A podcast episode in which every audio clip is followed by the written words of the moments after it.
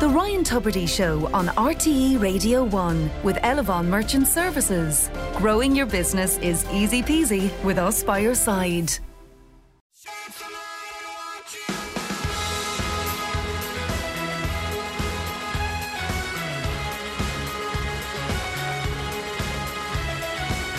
Hello there, welcome to our weekly podcast. This is a compilation of our best interviews from the last five days, all in one place. On Monday's show, Sheila Ferguson joined me in studio. She's the former lead singer and star of The Three Degrees, currently starring in Chicago at the Bord Gáis Energy Theatre. 30 years on, Zlata Filipovic told me about her life before and after the siege of Sarajevo. Una O'Hagan spoke openly about the recent death of her husband Colm Keane and his book Journey's End The Truth About Life After Death.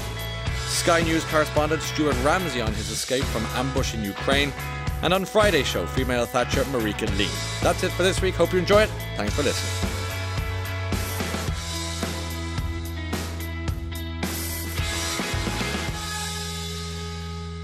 28 minutes past nine. I tell I can't tell you how happy she is to be here. I love getting up in the oh, morning. Oh, you love it, don't you? You bounce in here like a spring chicken saying, Absolutely. Oh, I wish it was on earlier. I, I- I Liar. wish, I wish I was on Morning Ireland talking about something else. I'd love to be on Morning Ireland talking about Donald Trump, my favourite Ah, president. don't you mention him! How dare you I mention it. him? No, no, no. Triggered, triggered, triggered. No Putin and no Trump. okay. All right. Is that it? That they, they, they No, were- anything else is on the table, but no Putin and no Trump. In fact, I have your contract details here for our interview, May and it I says say to your, your listening audience, uh, ladies and gentlemen, I've been listening to this gentleman for the last half hour, even though a lot of it was depressing. A lot of it was very uplifting, and I just want to say that you have a wonderful demeanor when you speak to your audience. You're and thoughtful. people should really appreciate Oh you. my goodness. Uh, okay, well that's very kind. I'm talking to Sheila Ferguson, who is what we call in Ireland a divil. Do you know what that means? A divil? Yeah, a divil. No, I means- never heard that. It means you're. There's another word I'd use is a messer. Um, messer? so I know I'm not getting in. I don't know what the American word for this is. It's somebody who's like a Gift of the gab. yeah, and a bit of a somebody who causes a bit of trouble at the back of the, at the back of the class. In A school. devil in Prada. Yeah, yeah, indeed, or whatever your jacket you're wearing, which could be. Well, be. no, polo, you know. so. Welcome to Ireland. Well, thank you. It's nice to Um, be here. It's so nice to talk to you. Obviously, you were in the day this great singer from the Three Degrees, but you're still singing. So we've got so many places to go here. But where I'd like to land on, if you don't mind, to begin with our conversation, is Philadelphia. Okay. And the reason I want to do that is because I'll come to the the end in the end, but at the beginning, I'll follow you. you had a lot of moving around as a young person. Yes, I did. And it was unsettling because you, at one point, as I understand it, you obviously you're academically, Yeah. you were gifted. You thought about psychology. You thought Yeah. about, I presume, third level education and Yeah. everything like that. Why all the moving? My mother was mentally ill, and uh, there was a time when she couldn't look after me. Yeah. And I was then shoveled, shoveled out to different aunts and uncles every two weeks. So obviously, if I had to move, my clothes were in a cardboard box for a long time, and I would have to obviously change schools. So change and fitting in has always been a way of life with me. Going on tour is the same as my childhood. Just nothing's changed. Nothing's, You know, from Philadelphia to changed. Dublin, you're still moving the whole time. Exactly, exactly. Um, how old? uh, I'm just trying to get into the mind of a child with a mother who's got a, a, Hmm. a mental illness of some of this sort. How old are you when do you believe Six. that a child can comprehend that something is not the same as oh, all I the knew other? uh, between five and six because I was the one who called the police to help my mother. And uh, when you see your mother being taken off in a straitjacket, you it, it you grow up very quickly. And you kind of assimilate a lot of things in a very short period of time. It's to the point now when I meet someone, Yeah. the first seven seconds, I know I knew I liked you. oh, that's Um, ditto. It's body language. Yeah. It's your first impressions. Yeah. And usually, as Maya Angelou once said, when somebody shows you who they are, listen. Yeah. And I do. I really know that if they start putting on a facade after that, it's too late. I already sussed them. Yeah, Okay, so I see where the psychologist didn't go too far away from the tree, Uh-huh. Nope. if I can mix my metaphors. So, do you get that? Because we, we do a show here um, at, at Christmas time, which involves children and so forth. Do you get that? And I would I'd meet the kids and whatever. You can you spot a kid who's maybe in, Yes. in a bit of trouble or Yes, I can. has got a bit of a weight on her shoulder? Can Yes, you? I can. How, I- I can. how does that work? I wonder. I, it's not something I can actually put my fingers Yeah. on. Sometimes it's lack of eye contact because they know that you see through them. Sometimes it's acting out. Um, as a parent, we all know how kids act out when they act out. There's always a reason. Yeah. And I'm one of those kind of parent mothers who was, uh, I, I would tongue lash them to death. They would say, "Oh, mommy, just hit me, please. Don't talk, don't talk to me anymore." I said, "Oh, no, no, no, no, no, no. Yeah. You must listen to me. Oh, God, please. You know." So um, I believe in talking them to death and explaining to them why they're in the wrong, and this is why you will not go into my footsteps. Because one at one point, um, one of my twin daughters. I won't name. When Yeah. they get older, you can't name who they are. Yes. And uh, one said, "We know why you're so wild. You're so strict." I said, "Why?" Because you were wild. I said, exactly. That's why you're not going to be. And the exorcist is coming out of me. So when you hear the Exorcist voice, you know you're in trouble. When they hear the exorcist voice, they know, man, Who didn't put the cereal packet away? You know that. you don't like dots on your Rice Krispies? You will eat that crispy or die.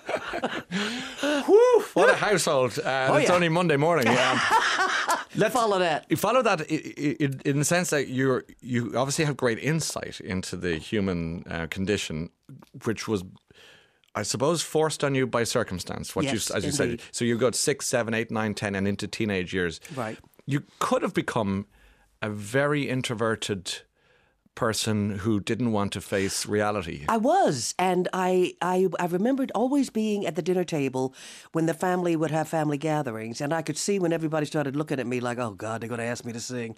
So Really? they knew that I could sing, but they knew I was shy and didn't want to sing. Right. So one of my aunts, my aunt, bless her heart, she passed during the uh, first lockdown, and we had a virtual funeral, Yes. uh, which was hell because I had to cry alone, you know, because I was in lockdown here. Yeah. And anyway, um, she said, Wheelie, that's my nickname, Wheelie. I said, what? She said, you're going to be singing at the church for the, uh, the- for the tea. I said, first of all, I don't want to go to church, and second of all, I don't like tea.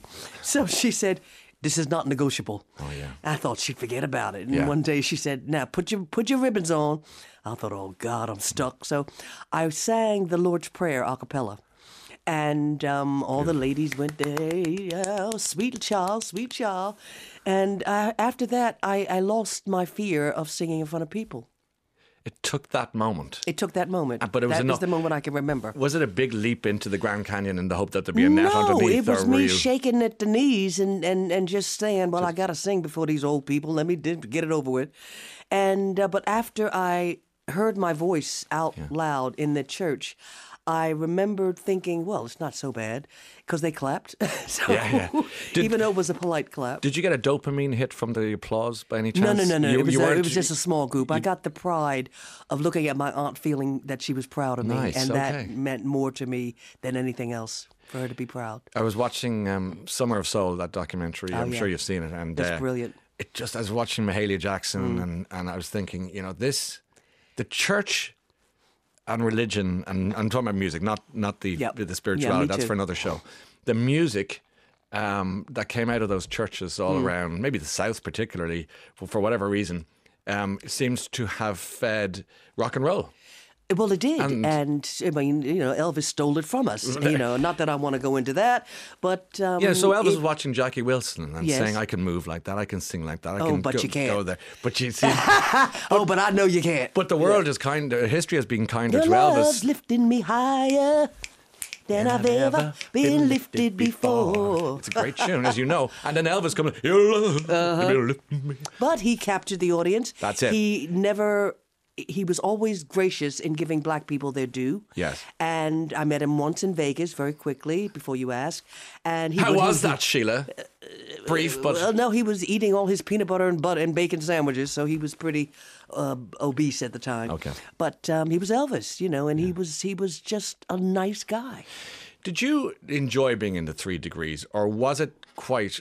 Was it a trying and difficult time? I mean, obviously, we saw, we would have seen the joy and the and the fun and the moving and the beautiful singing. Looking back now, Looking back over my shoulder, um, You can answer I'm everything in song be, if you wish.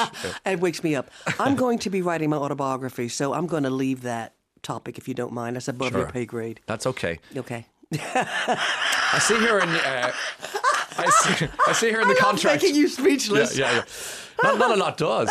Uh, but I think you may have to come back and talk to us when the book is published. How about that as a deal? That's a deal. Everyone's winning. You it, yeah. Okay, so everybody's we'll, a win-win. Well, okay, well, so we'll stay off that. But uh, you did love and kind of fancy Marvin Gaye when you were younger. Now that's Shall why we talk that, about him? That that's when the roar of the maddening crowd. Tell me about that. Well, that was my first gig at the Apollo Theater, and I was 14, and I was singing my first single. When will I sing? No, sorry, my first single, Little Red Riding Hood, and I was nervous because this is like the Apollo where everybody was launched, and if they didn't like you, I heard they threw tomatoes at you. Wow. And I'm ready to be hit with tomatoes, you know. And I had nowhere near the confidence I have now. Nowhere near. So I went to Marvin Gaye's. He was at the top of the bill, and I, my name was at the bottom. And I went to his dressing room to before I could finish knocking at the door because I kept backing off like I'm not going to do this. He opened it. He said, "Sheila, come on in." I went, "Huh, huh, huh," you know, and he looked like a god in that blue satin costume with the ruffled uh, shirt and the bow tie and he sat he sat, sat sit sit down and we talked and he was so nice Right. and he he put me at my ease knowing that I was nervous and that's something I've carried with me all of my Lovely. career What a great skill. Exactly. Yeah. And uh, he signed my autograph. And do you know that we stayed friends until he died in Did you really? Indeed, indeed. A gentleman then. Very much so.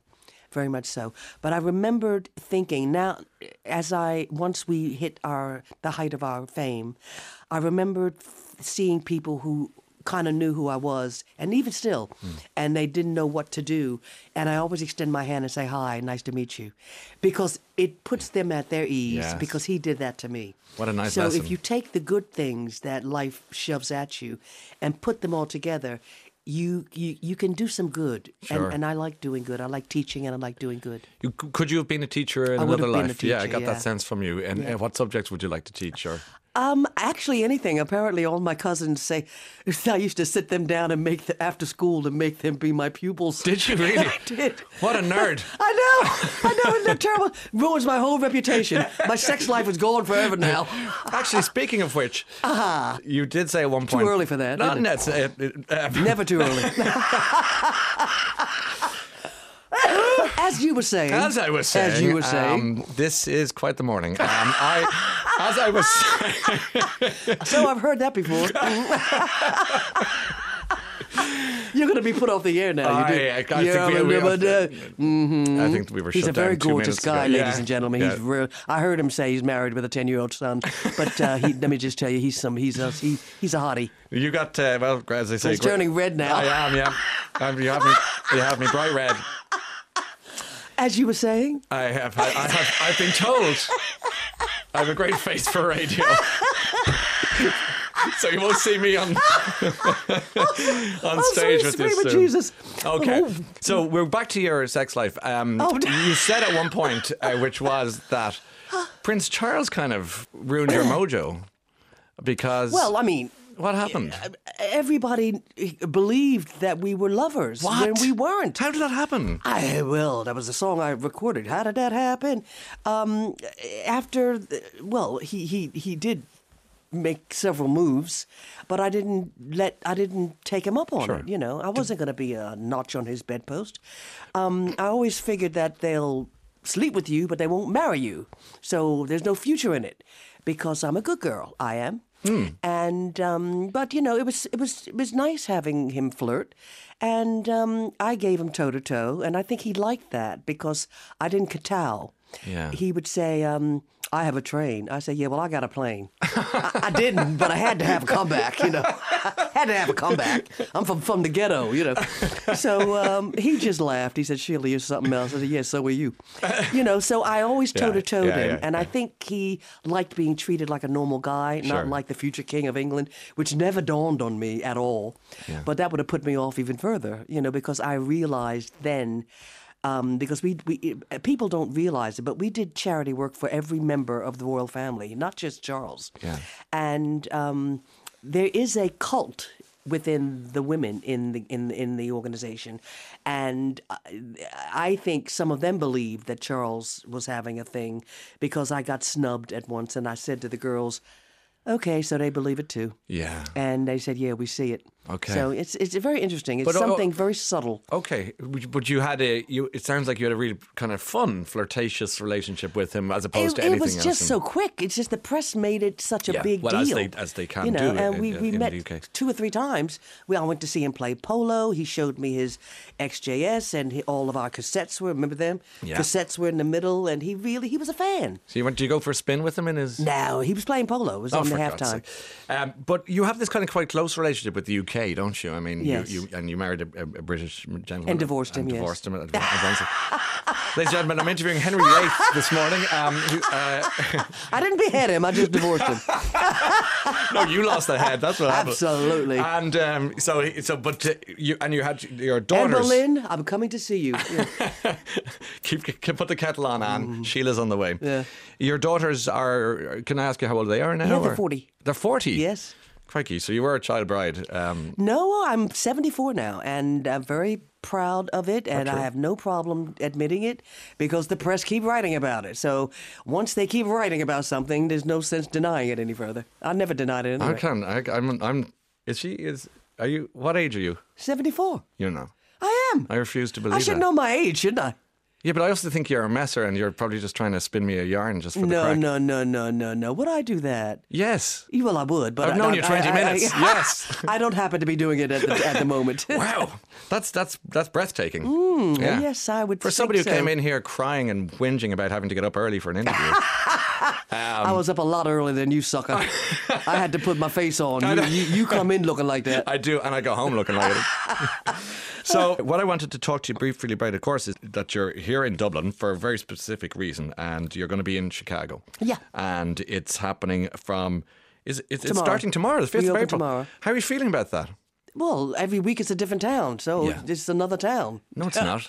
Yes, it is. It's Dublin. Oh, well, there Come you on, go. Sheila. It's two weeks in Dublin, though. Okay, so two Yeah. weeks for you is, as I said earlier on about something else, A it's lifetime. like it's dog years. So, yeah. but this comes back to full circle to our earlier conversation, which Mm. is what I really wanted to do is get to this point, which is here's here you are now um, at this point in your life in your career.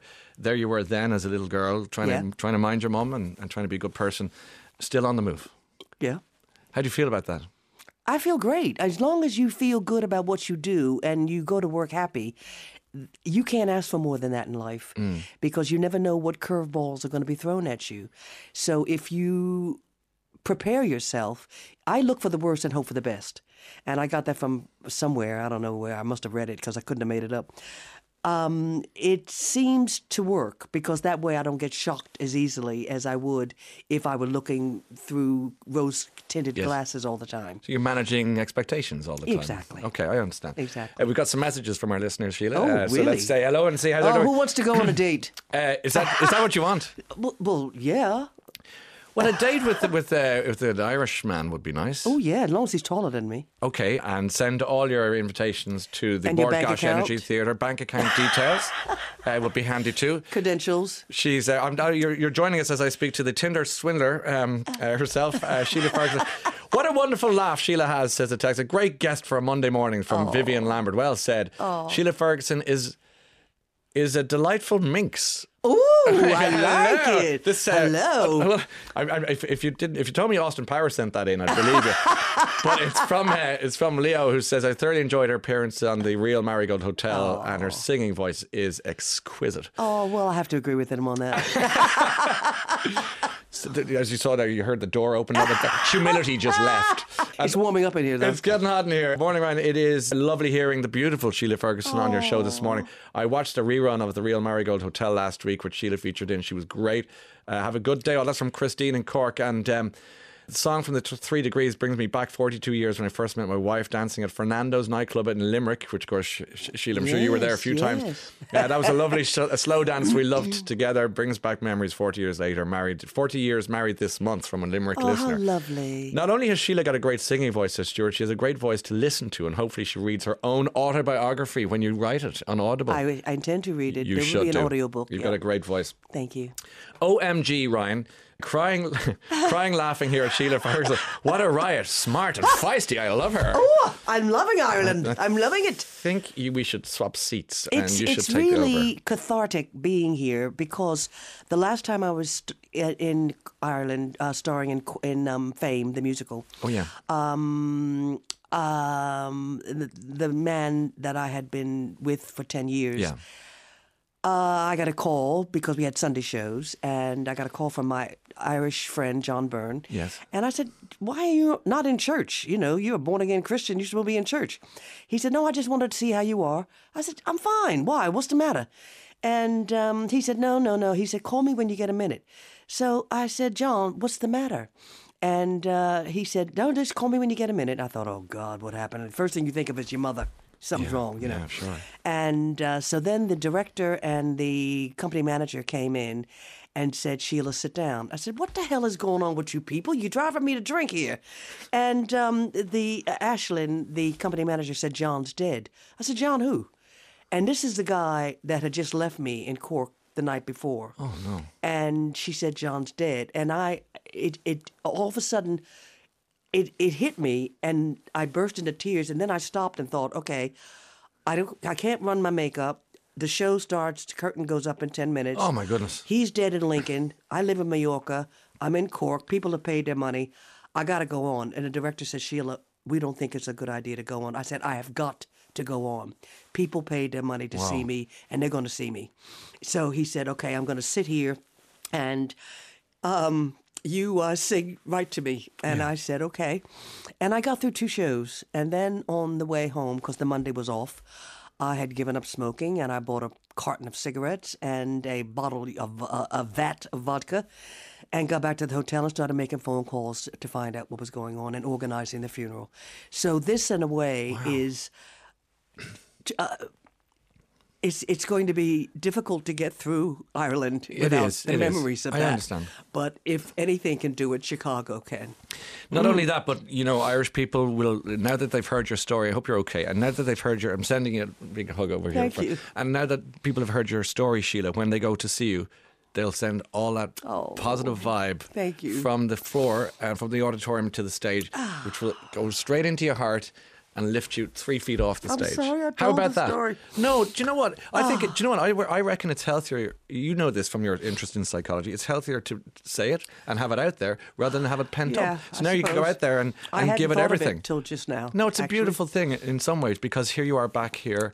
um, Ten years later. Yeah, communing with the past. It's not a bad thing. Yeah, Not a bad you're thing at all. You're right. Okay. Okay, and- next. and- are you ready? Yeah, I'm ready. You keep going for a few more yeah, minutes and I'll let yeah. you go then. Uh, you're okay? I'm fine. All right. Um, Sheila's bellowing laugh. She's moved on. She's moved from the laughing. You're so five minutes ago. We're into tears now.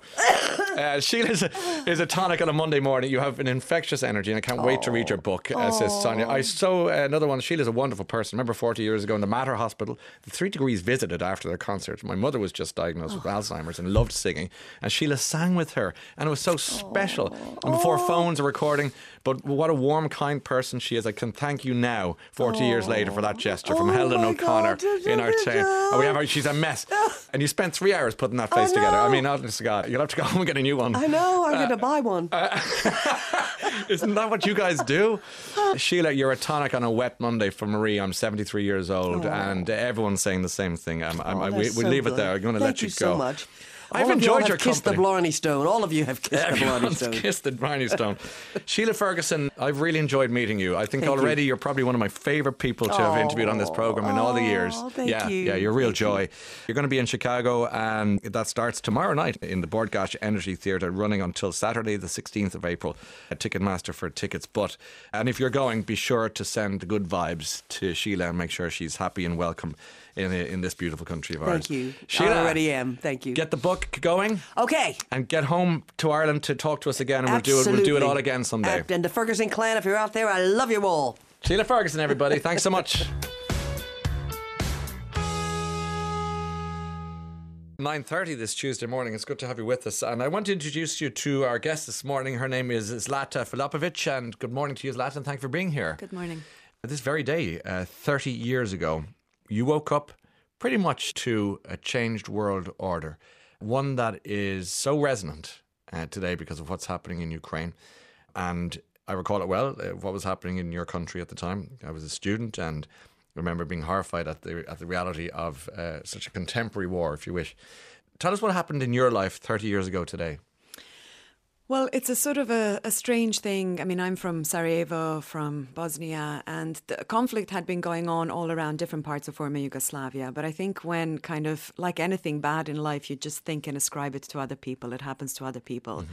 So even though it was happening in Slovenia, in Croatia, it was encroaching towards my city of Sarajevo. We kept thinking, well, this can happen over there, but it's not going to happen here.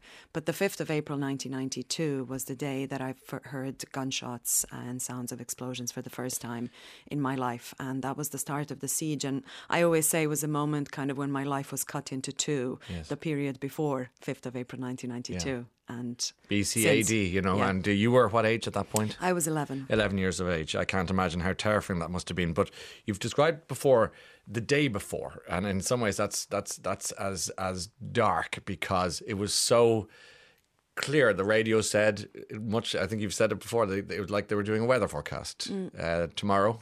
everything changes. Can you talk to me a little bit about that? Yeah, um, it's sort of you know I think it was my my aunt who had gone to the hairdressers and it was you know being discussed in the hairdressers the way you discuss a snowstorm Amazing. coming over that you know this was the war is going to start this weekend. It was also that weekend was Eid, so there was a kind of a significance to that particular weekend.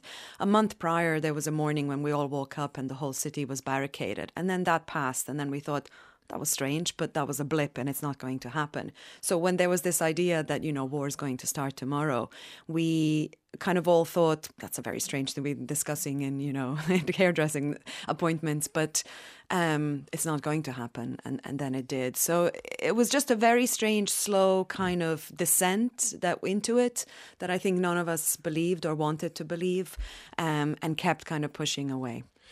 How was life before the siege began in your world? Can you describe what your family set up and what you were doing and the ordinariness of it, if you will?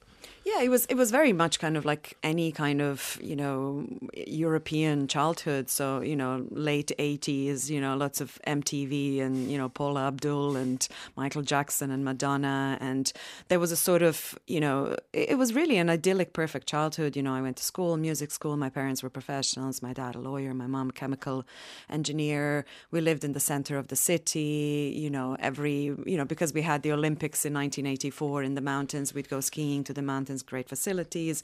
We'd go to the Croatian coast in the summer and, you know, all the sort of very just ordinary kind of middle but, class. But charmed existence in some ways. Absolutely. I mean, perfect. Yeah. Perfect. You know, I think, you know, only now I realize perfect, you know, and once it's taken away. But you obviously you're not aware of it when, it, when you are living through it. But yeah for for people who who only know the name Sarajevo as a sort of a, a, war city or a war a war name, if you like, what? Why was Sarajevo besieged? Is, is that is that too silly a question, or no? It was. It was to actually put a bit of context on it first. Yeah, it's it's a sort of a perfect city for a siege in a sense. I mean, these mountains that I mentioned, where they, the Olympics were held in 1984, it's a kind of a quite a mountainous region, and the city of Sarajevo is in a valley surrounded by these hills and then mountains outside. So it's a perfect city for a siege because it's a, it's inside it's encircled it's already. Yeah, Exactly. So if you put heavy artillery and snipers around it, you can control the city, and that's essentially why it, it was a siege. And who was besieging it, and why? So that, those are complicated questions. Yes, but yeah, I mean, it's, you know, there was a sort of a, you know, the country that had existed was Yugoslavia. Uh, you know, different countries were starting wanting to get independence from it. The kind of the Yugoslav National Army, which was sort of the headquarters were in Belgrade, were being sent, but to kind of stop these dissents, etc. And that's what had happened previously. Um, but the city itself was encircled by these extremist Serbs or troops who were kind of availing of extremely um, developed weapons kind of storages that the Yugoslav National Army was having. So it was a completely um, in, unequal kind of situation because essentially in the city you have the civilians and around it you have extremely powerful army and weapons. And do they want you out? Was it an ethnic cleanse? Was it, or was it more of a power grab? The, it, the I think it was it was possibly partly symbolic. They also wanted to to hurt the city, to hurt the civilians, to hurt the kind of you know almost their you know Sarajevo in a way represented uh, the the most beautiful thing of the mixing of all the different ethnic groups. You know, so you know when you go to Sarajevo, everyone will always tell you, you know, in the city, there's you know in extremely close proximity, you have the main synagogue, the main mosque, the main Catholic church, and the main Orthodox church. So there was something was kind of a term that was being used was urbicide. You know, they were trying to kill the city and the spirit of the city as well. Um, so it was. Um, it what was a symbol- word. Sorry, I'm, my mind's blown by that word urbicide. Yeah. Imagine trying to kill something that is ostensibly an inanimate thing, and yet it should have been the epitome of religious beauty and community and, and a win for everyone. Yeah. Yeah, exactly. So it was it was trying to kill the spirit of the city as well as, as as well as obviously you know stopping water supplies, electricity supplies, food supplies, and you know sometimes as many as nine hundred bombs falling on a city in a day. 900 bombs in one day. You're 11 years old at this point. Zlata, t- talk to us about you and your family realizing that this was darker than you could have ever imagined. When did you realize we are in trouble here?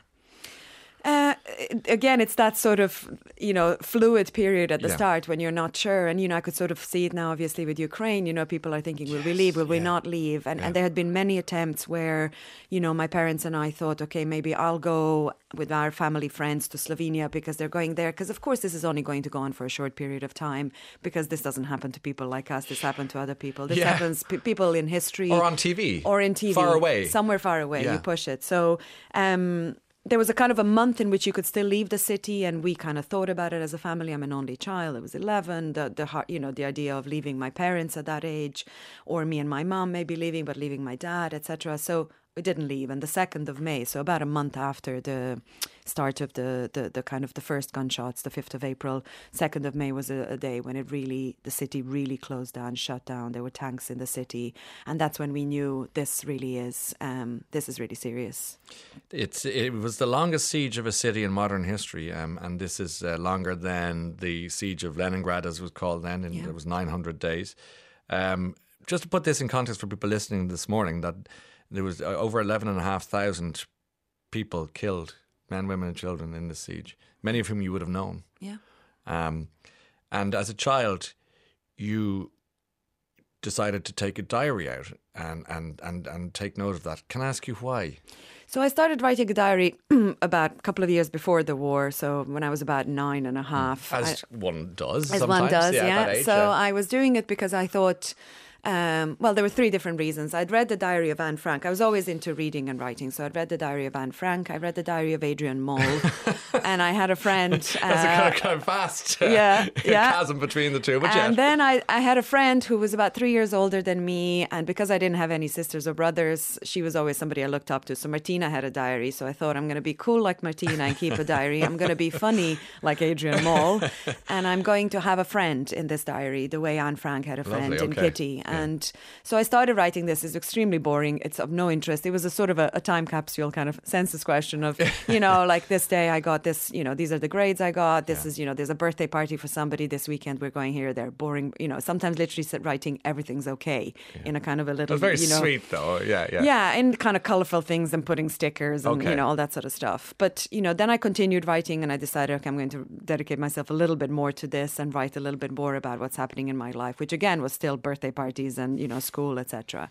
And then when the war started, well, it was just natural to continue writing about what was going on now, and it was a very different diary. So I was now noting how many bombs fell on the day, how many days without electricity, who was killed, who was wounded, who had left, who did we maybe get a letter from, you what know. a difference from the, you know, party here, you know, got addressed there Mm. to this number of bombs fall and such a swift transition Mm. for a child to have to yeah, I get mean, I- into. as much as I guess you know the war, the the war entered my life and all of our lives. You know, uh, it entered the diary, and it was just sort of permeated into that, and that's all I could write about. There was no school. I didn't go to school for nearly two years, so I was inside because the danger was outside, and. Uh, and really, what I did a lot is I was on my own and I was reading books, and, and this diary was indeed the friend that that some you know I could tell things to. I didn't want to burden my parents also, you know, about certain worries that I had. They had enough to be worrying themselves. So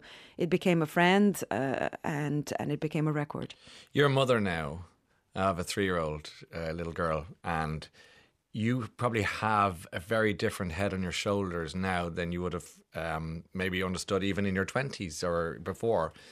Um, can you uh, imagine what your parents went through trying to protect you in those dirty cellars that you talk about? You said the cellars is ugly, it's dark, it's smelly. I'm quoting your diary. We listened to the pounding shells, the shooting, the thundering noise overhead. We even heard planes, and I realised that this awful cellar was the only place, excuse me, that could save our lives. Talk to me about your parents trying to mind you, an only child. Mm. Yeah, I mean, this, you know, th- there was that period in maybe which they could have, you know, sent me out along with some family friends to leave. They didn't. You know, I'm sure they felt worried and guilty about not doing that. On the on the other hand, we did stay together, and there was value in that as well, in terms of, you know, families separating from each other, and you know, being torn is a really traumatic thing and something you carry. And I've seen it with friends who decided that you know the mom would go with the kids or yes. the child would go on their own. Um, but there's nothing, you know, apart from kind of telling me not to go stand next close to the windows and making sure that I stay in the house. I mean, there was one morning um, there was a park opposite kind of the road from our apartment in Sarajevo, and that's where I used to go and play. And my mom had to go visit her parents, and she told my dad, knowing that as a daughter father kind of relationship, I'd be able to sort of swindle things out of my dad more easily than her. And she said, she has to stay inside. You make sure, make sure, don't let her do yeah. the thing that she does, and yeah. you're going to get out. She has to stay inside. And you know, thankfully he did make me stay because a bomb fell into that same oh, park and killed and you know a girl that was my age that was in kindergarten with me and you know various kind of young kids from that area so you know apart from telling me not to go stand next to the window make sure that I was running into the cellar and trying to kind of I guess you know, still instill softness and light and life and kindness in, in this. But in, in very practical terms, there was not that much that they could do pr- to protect me. Yeah, you saw the picture. I don't know if you saw that picture of what they're doing with the with the young toddlers. They in Ukraine, mothers are writing their yeah. literally name and number on their back, their bare backs, uh, just in case they, they go missing in the middle of the war. And uh, as you know, in Ireland, we have. Um, mostly mothers and children, um, sometimes grandmothers uh, joining us now in our villages and towns around the island, um, fleeing what what you, kind of what you just you could be talking about Ukraine the way you're talking. Yeah. I mean, it's remarkable uh, for for another generation in some ways, uh, as you described Sarajevo. Yeah, and I was you know I was looking some at the very start of it. You know, some of those images of you know little girls with their hands stuck to the window, you know, saying goodbye to their fathers. And that is an image that was existing, you know, 30 years ago in Sarajevo. So there's so many parallels. And it's actually been it's almost been kind of like a physical reaction seeing all the stuff on it, Ukraine for really? me. Yeah. In what in what way? It just feels like well, first of all, with that image of that that girl, that toddler with you know the, the the date, like I'm looking at that date, and that is uh, not too far from when my own daughter is born. It's the same year, and uh, but I'm you know, but it's it's also seeing this. So you know, there's I feel like I'm sort of sometimes literally like punched in the stomach and like I lose a feeling in my legs. I feel it's almost like a physical reaction to this mm. because it's so incredibly familiar. It's visceral. I really know what, what it is that they're feeling. Yes. I really, really, truly know what they're feeling. It's absolutely horrific that it's happening again. And, um, and you know, just thinking of all these tragedies that are unfolding in, in all these lives. You, you you sent a tweet to a young girl who landed in Ireland called Yiva. Yeah. Um, tell me about that.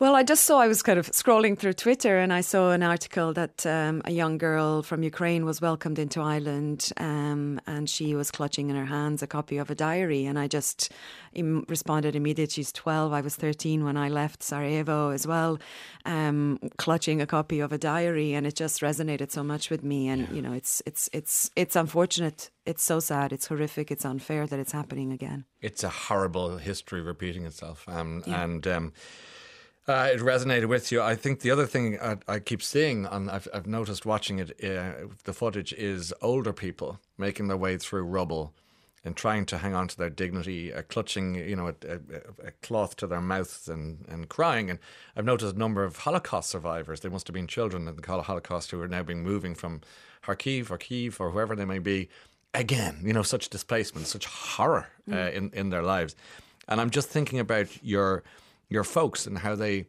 Uh, their own dignity was challenged by, by by the need to feed you and to water you and and themselves uh, because they ended up having to what collect rainwater and just do anything to survive. Yeah, it's, it's sort of you know this kind of generational thing is interesting because it's you know even during during the war in Sarajevo, we're thinking okay who's I was thinking who is the one that generation that's hit the worst like Yeah. who when is the worst time for this to hit you? Is it when you're this toddler whose you know mother is now writing in Ukraine their name and, and details on the on their back? Is it that because they won't know anything else?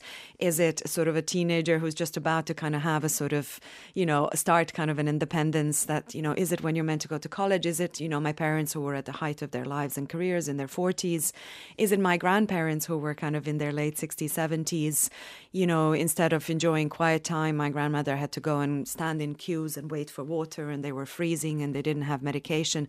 When is the worst time? And it's it's really it's it's heartbreaking at all times, of course, but it does, you know, that older generation really does does, you know, I think young people are quite resilient and um but I think that kind of the break that happens to you, and I guess the inability as a parent to do, offer what you're meant to to your child, you know, Um, it's too sad. Your your attempts to leave were, were hampered at every turn. Uh, Zlata, you, you- there were convoys. There was a Jewish convoy, a Slovenian convoy, an Adventist convoy, but they, none of them could, you could never get on them, or you just just couldn't catch your catch a catch a break necessarily.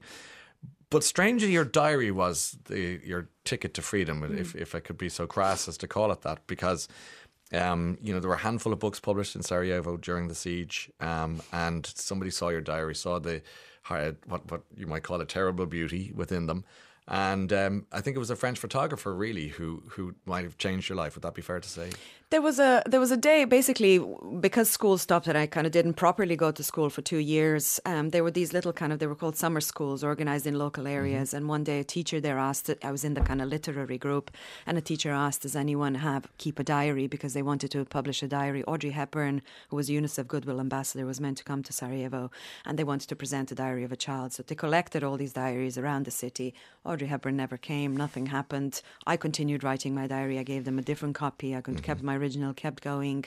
And um, a year later, I just got the word that, you know, they decided they will publish it. It was published on this awful green paper because, you know, as well as not having toilet paper and water and food and electricity, like how do you publish a book in the middle of a war? So it was published on this kind of green paper by a French humanitarian organization.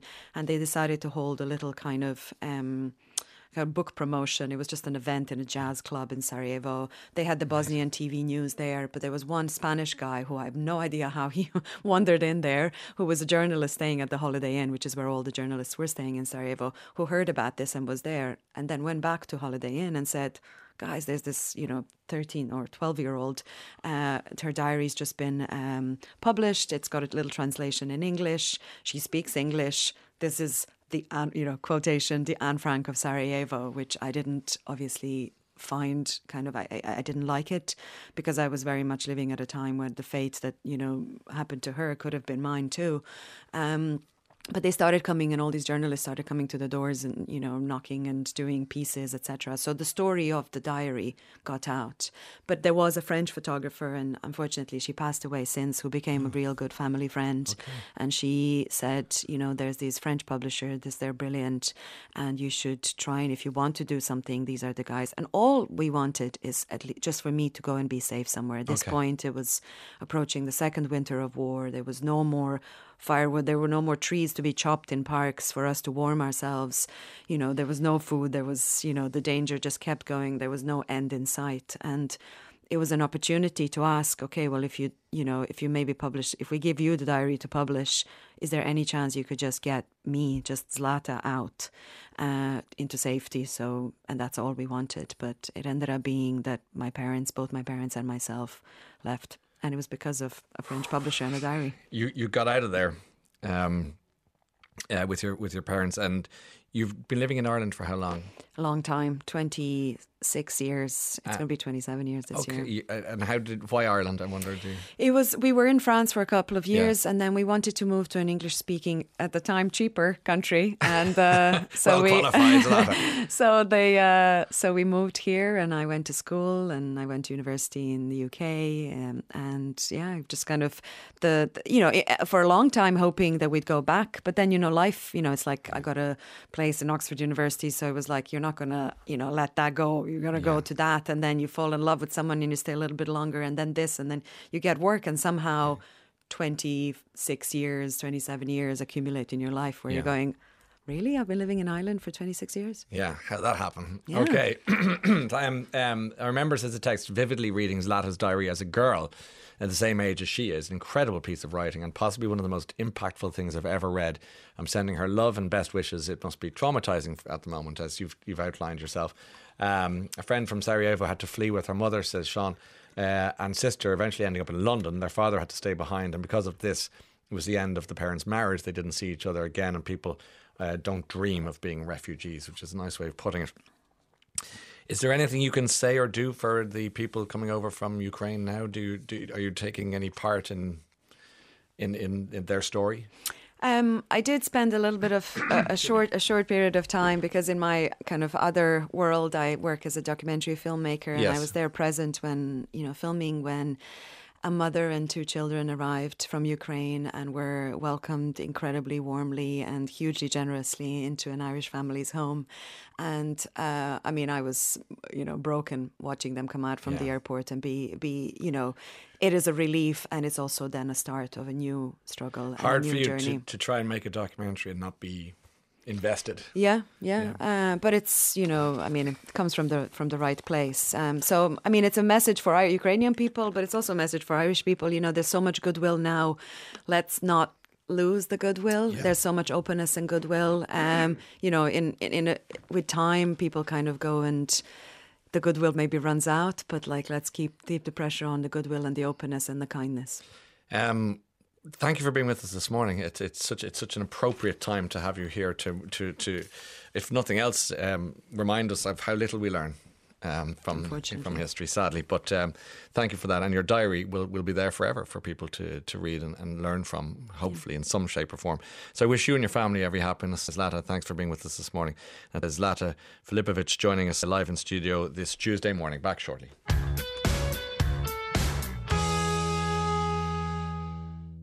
Let me welcome Una O'Hagan to studio. And it's lovely to see you. Thank you, Ryan. Good to see you. we were we were just talking the brief time we, we, we you sat down, and I said, "How are you?" And then I thought, is it one of the more ridiculous questions to ask somebody who's who's just been bereaved? How are you? How do you feel about that question?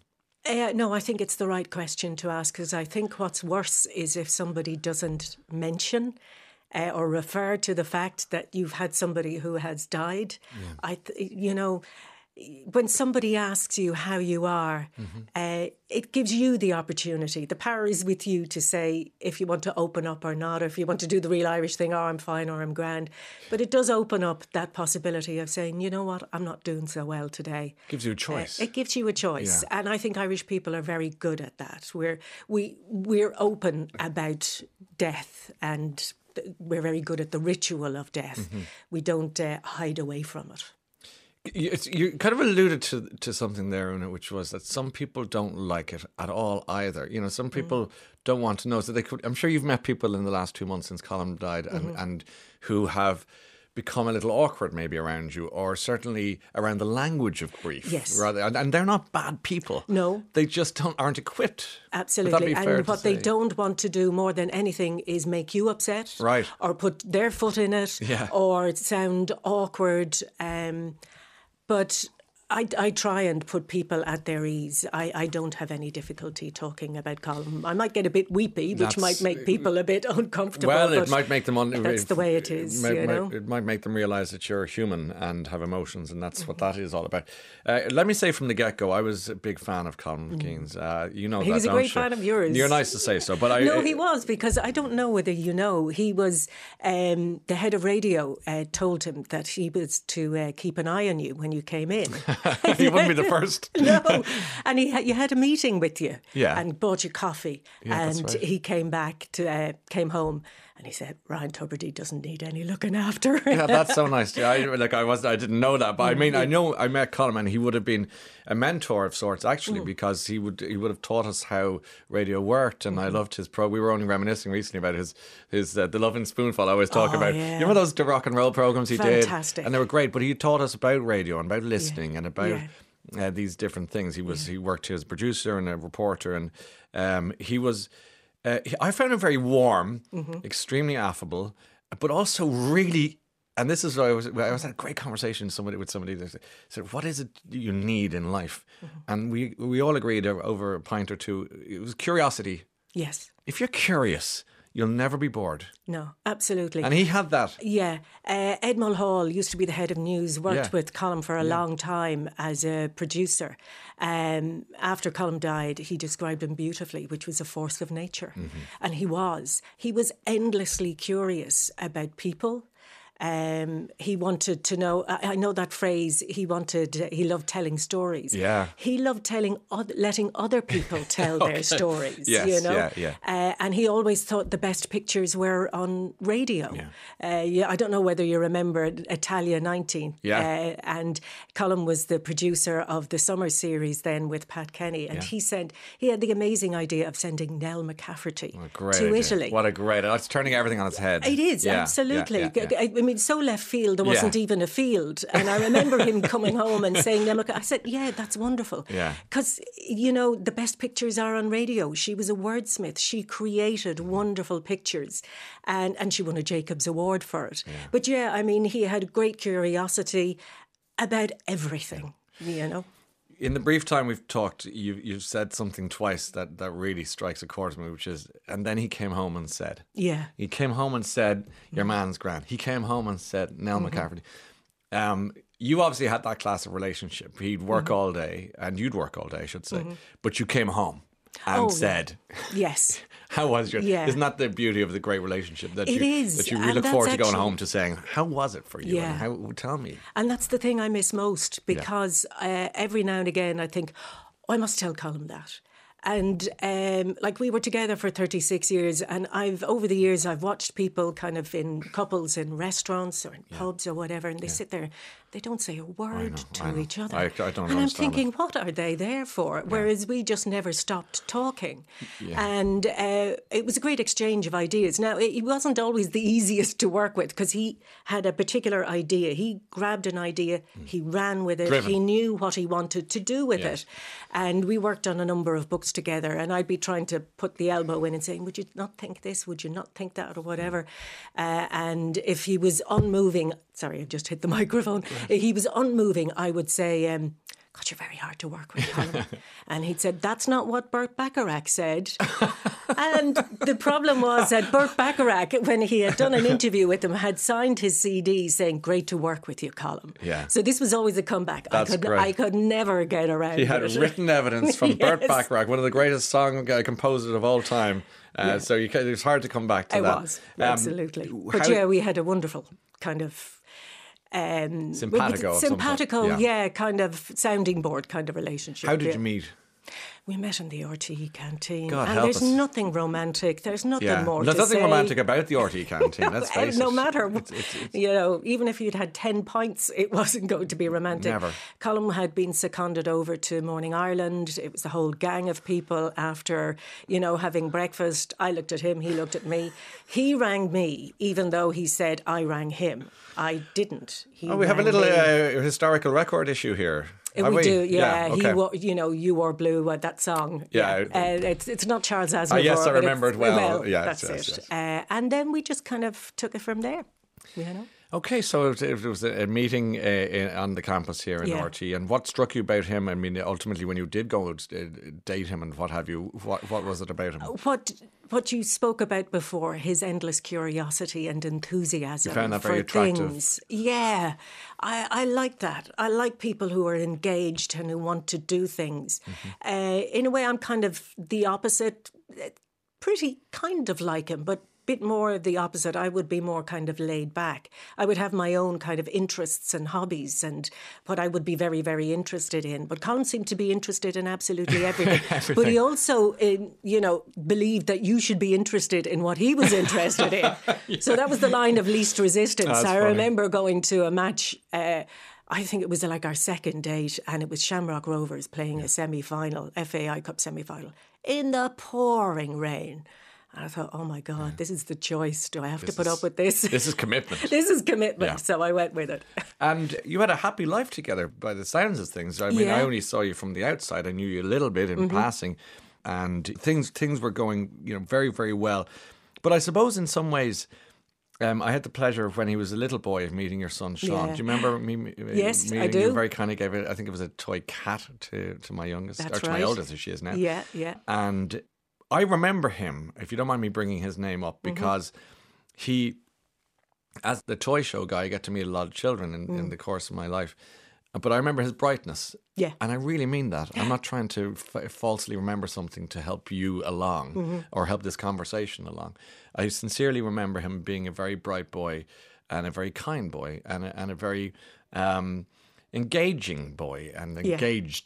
Young yeah, I mean, he took after his dad in that Well, way. Well, I'd say his mother you had a part to play too. I don't want to take away from that either. No, but it's interesting you talk about his brightness Yeah. because uh, on his gravestone it says "bright shining star" in Latin, which we got your old Latin teacher to translate. Miss She- Fitzgerald? Miss Fitzgerald. She was he, Sean's Latin teacher as well. Amazing. And he was. He was. He was wonderful. Yeah, Really lovely. He he. Um, people will will uh, who don't know your story will immediately say, "Did she just say gravestone?" Yeah. Because they won't know what happened to Sean. Um, I'm not going to make you say. Uh, I don't want to bring you somewhere uncomfortable, other than to say uh, to ask you what happened to him. Yeah. Um, if that's okay with you, and take your time. I'll be brief. and please do, and we'll all understand that. But just to put everything in context, and, uh, don't be uncomfortable. Yeah, when he was 17, he got uh, cancer, osteosarcoma in the right leg. Mm. Yeah. It had spread to the lungs, and after two and a half years, he died. Yeah. And that is the great unimaginable and the great aberration in, in, in time. Yourself and Colm had to live with that. And I wonder what Sean's Sean's death did to you uh, as a couple or to you as a, as a person. Do you mind me asking you that? It, you know, it it shattered both of us separately and together. Um, I remember after the funeral, I put my hand in Colm's hand because there was the kind of question, you know, what do we do now? The world has ended, and um, we went home. But actually, one of the things that really um, kept us together, and it's a, it's an odd little observation. That night, Colm had a terrible cold. And I remember I said, I'll make you some lemsip. And I was doing it in the kitchen. And I had looked after Sean for two and a half years. And I needed somebody else to look after. Yeah. And you looked after Colm. Yeah. And the lemsip was a bridge uh, of It sorts. was, a Isn't that a strange back. thing to say? Yeah. A way back. You said uh, something very profound there, which was uh, you were shattered together and, and apart. I'm trying to work my way through what that means. Uh, You, you, I presume We, you, we both handled it separately Okay. in our own way. Colm could not deal with Sean's illness, which I understand. And I think a lot of men find that very difficult to deal with. How did with that manifest itself? Uh, he ended, he worked Ah, a okay, lot. okay. Mm. A lot, a lot, a lot. And I think he felt he felt like he couldn't do anything, Powerless. powerless. Yeah. Whereas I was running around, I was cooking to beat the band, I was feeding Sean up, I was arranging medical appointments, I was, you know, uh, with chemotherapy and all that kind of thing. You have a schedule of tablets that you have to give. And so I was absorbed in that and I was working in here. And that kind of kept my brain going. Um, so we, yet I was shattered too. Uh, but it's very difficult in that situation when something is so deep to actually kind of come back together. And that took a lot of time. I spent um, a lot of pretty much all day on Saturday as having having spent some time with him on Friday evening with Barry McGuigan. Oh, yeah. Whose daughter yes. died. Yes. And you know, I spoke to Barry Mm-hmm. on uh, by Zoom for on the Late Late Show some about a year ago or, or thereabouts, and he could he could hardly finish a sentence. Uh, Mm-hmm. Yeah. And and that word you use, shattered. It's a great exp- expression because it's the right Mm-hmm. expression, not great expression, the right expression. And on Saturday with Barry, we travelled to together to Croagh Patrick, and then we ascended and Mm-hmm. descended much of the hill together, the mountain, and. I got the sense from him, he's such a lovely human being, as are you, and I got the sense from him that it's never, ever very far. No, it's never over. It's never, but it's, Never. it's just so It's close to your happened- throat or yeah. your or somewhere. Time is a funny thing. You know, I know this happened, 14 years ago or whatever. Um, yet it feels like yesterday at the same time. There's that weird sense of time shifting. Uh, the only thing I will say to people who have undergone this loss is that, and it's a cliche, but cliches are cliches for for, a reason, reason. Time does help. You end up remembering the good things, Yeah. the fun you had, you know, uh, Did rather you, than the bad did times. you have a lot- a lot of fun with Sean when he was? Oh, brilliant. Was he was he a fun son to be he around? was. He was great. What did he like to do? What was he so into? Good temper. Well, I tell you, when I think of sort of happiness, Yeah, let's go there for a minute, yeah. I remember we were um, one summer walking down, you know, the second lake in Glen, the Glendalough, Yes, down do. Mm-hmm. towards the abandoned mine, and I just remember Colm and Sean were ahead. Talking away, yakking away as they always did. They had a great relationship. Mm-hmm. I was strolling along behind, probably carrying the picnic. And Sean was dressed in his, it was kind of like a cycling gear. It was so cool at the time Mm. the shorts, the multicolored top. And of course, he was seven or eight. And as a boy of that age, you just want to wear the one thing every single day. Sure. I don't know what it is. So I used to have to crawl in at night, take the clothes, try and dry them, and get them ready. Mm-hmm. And that to me sums up. He he.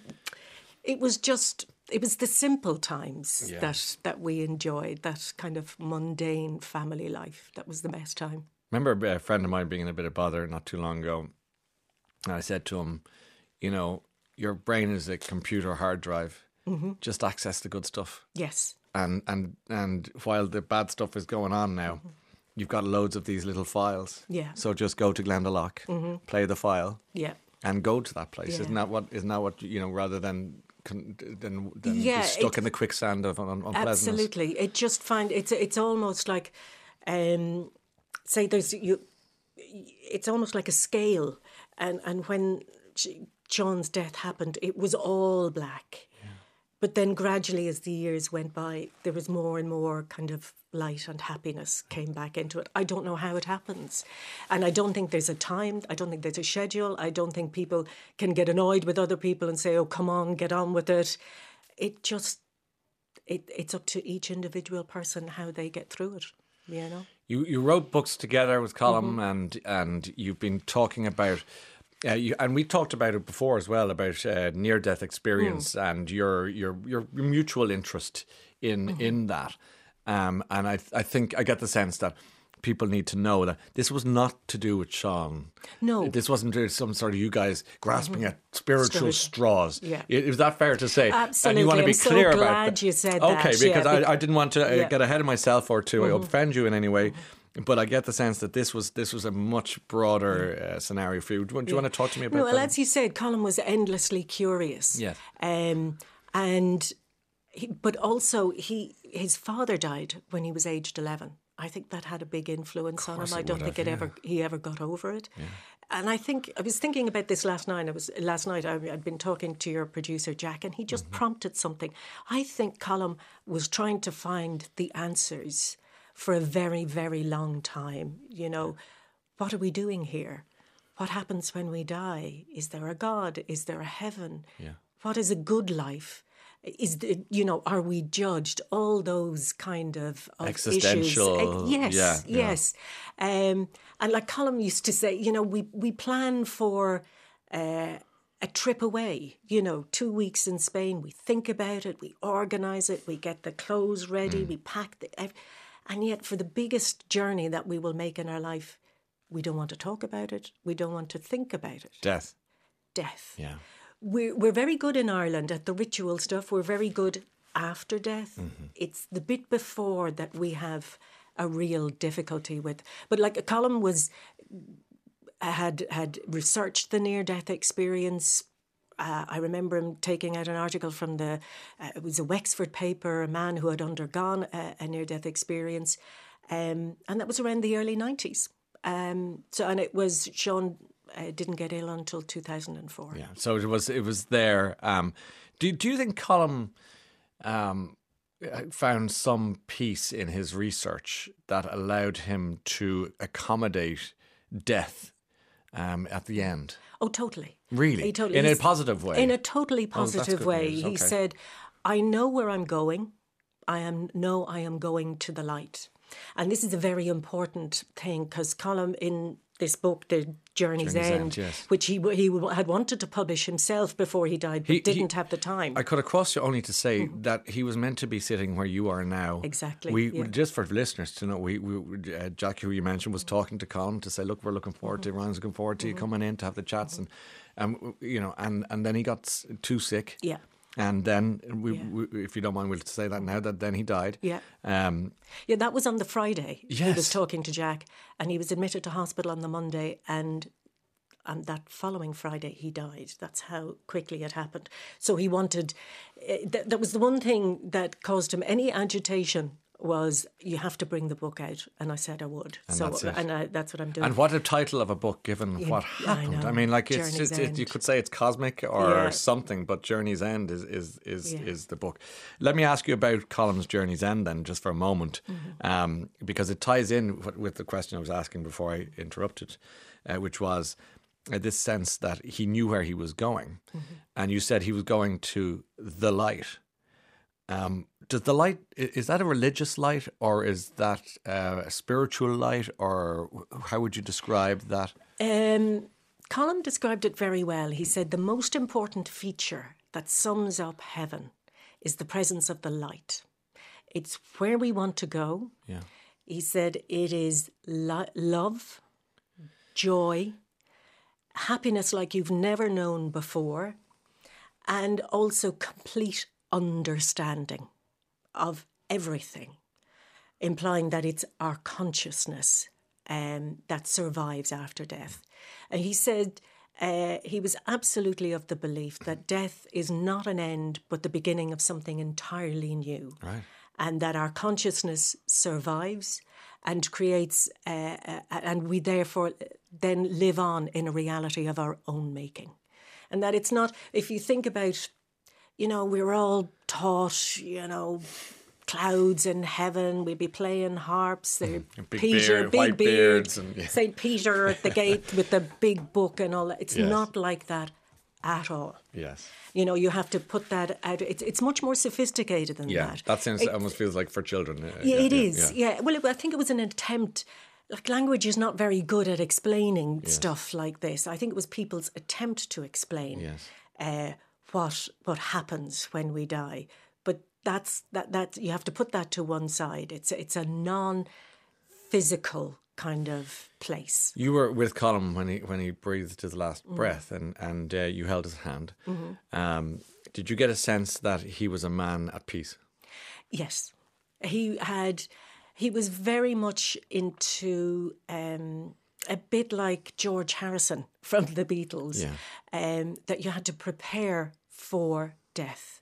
And that was more to do even though he had he had done his list of you know my top twenty songs and picked these for my funeral, um, and I'm not being smart. He was always saying that you have to um, look back on your life, weigh up how you've been, how how you have lived your life, and he had done that. He knew where he was going, and he was. I mean, it was such a privilege to be with him. It was in the Waterford Hospice. I held his hand. I told him I loved him. I told him that Sean loved him. Um, that he was a great dad and that he'd left a wonderful legacy. And it was kind of again into this, you know, tying in with the journey Journey's theme. End, yeah. It was like you know when you're on a flight Yes. and you're coming into land and it's the perfect flight. Mm-hmm. You feel the engines slowing down. And that was calm. It was the engine slowed and slowed and slowed. And then you find you're on the ground and it's just so peaceful. And he's he just slowed and slowed and then passed away. And there was such a sense of peace when he died. It was just, it was incredible. How have you been? Okay, actually, okay, because Colm said uh, just sort of about a week before he uh, he passed away, he said, "You know what? I think you will be fine." Really? And he had he had done a lot of preparation to make sure that I would be, you know, just practicalities. Um, but he said, "Yeah." He, and I, I'm doing okay. I, I kind of after months, thirty yeah. after thirty six years, Yeah. it feels slightly as if your half of you is gone or you've lost your right or whatever. But uh, but I know he's in a good place, and I know, as he says, you know, you your consciousness creates the reality uh, that you want. You meet the people that you want to meet.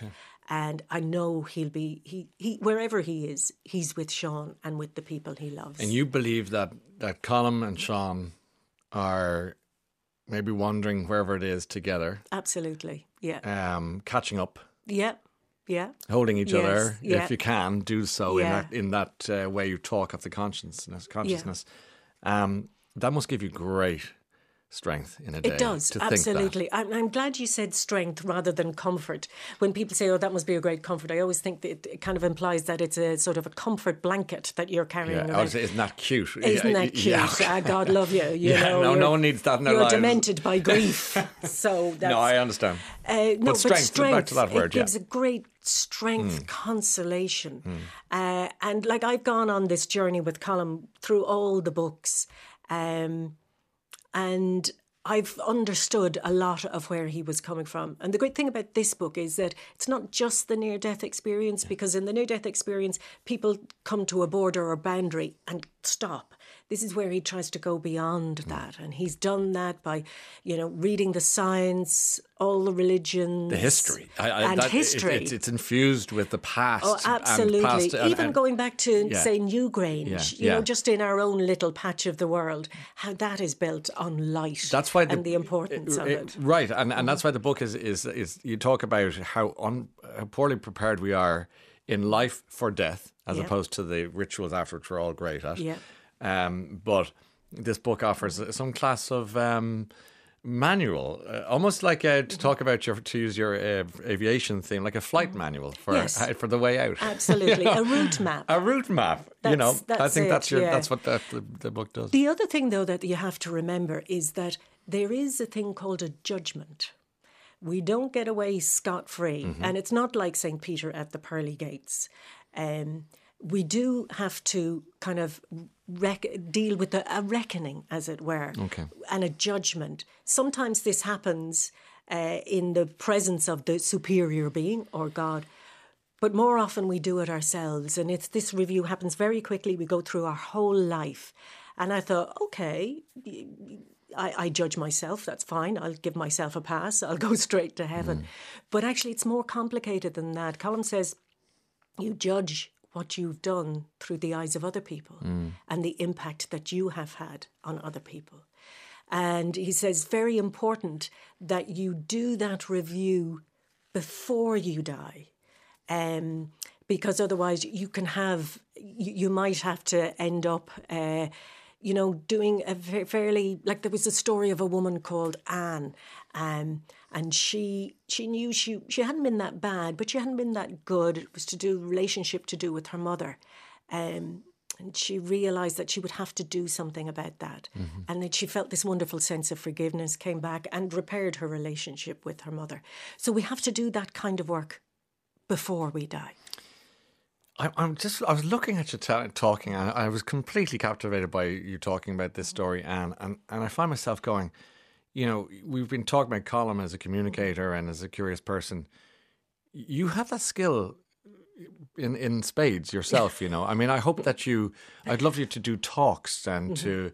To, to visit um, I don't know places that might want to hear certainly about your books a book tour of some sort but it, you do it so well if you don't mind me saying so Yeah, oh, God, I- know, do you know what? I could talk on radio or on television, no problem, but in front of a r- Oh, real public people, speaking. public Is- speaking. Isn't that funny? Oh, you, in front, no. throw in an audience in your goose, are you? Yeah, absolutely. Oh, come on, I- Una, I can't believe it. No, I mean studios are just lovely and yeah, warm and, and radio is a comforting. warm It is, medium, as you know. absolutely, Yeah, yeah, much yeah, nicer.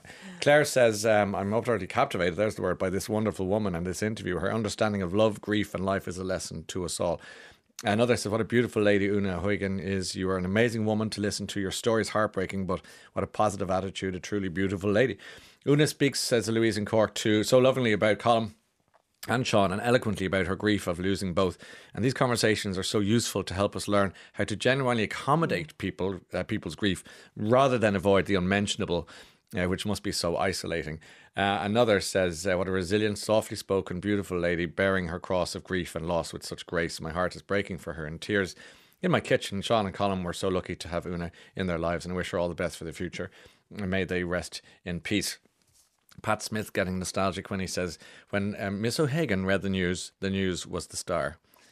what a nice way of putting it. Actually, that is a real compliment. That's a real compliment. Yes. So you're, that's I, we, He's made my day. yeah. After all that, it's a, could you uh, tell Una a huge thank you for all the wonderful books on near death experience and saints that were written by herself and Colm? Such a comfort for people and a much needed nod to our spiritual side, said Moira McCann in Wicklow. Um, and listening to Una says, Maeve, my late mum was also a force of nature and always maintained an interest in life and never refused an invitation to an event. That's what kept her going and did not uh, go, she did not go gentle into the good night, as the poem says. And Joan says, lovely to listen to Una. I was 36 years married to my wonderful late husband too, and like Una, I often wondered about couples out to dinner without a word between them. I can relate so much to Una and what she's saying during this great interview this morning. And Laura says, I remember Una from school in Eccles Street. Hey, And being in awe there, yeah, I get to mention, and being in awe of uh, her depth of knowledge and ability in the debating society. Well, in order to deba- debate, you had to do it in front of all your peers. That's a hard one. Yeah, but you know, when you're a teenager, you fear nothing. That's true. Uh, love listening to Una uh, this morning. I had the pleasure of teaching their gifted son, Sean, in first year, already an independent thinker at 13. Yeah. It's from Mary, a retired teacher. Yeah, so everyone- actually, Sean, uh, Colm was particularly proud. He always said to Sean, "Make up your own mind." yeah, You know, think for yourself. think for yourself. Uh, thank you for being with us this morning. Thanks, Ryan. I've Um, enjoyed it. I, I hope you have because you're you're remarkable.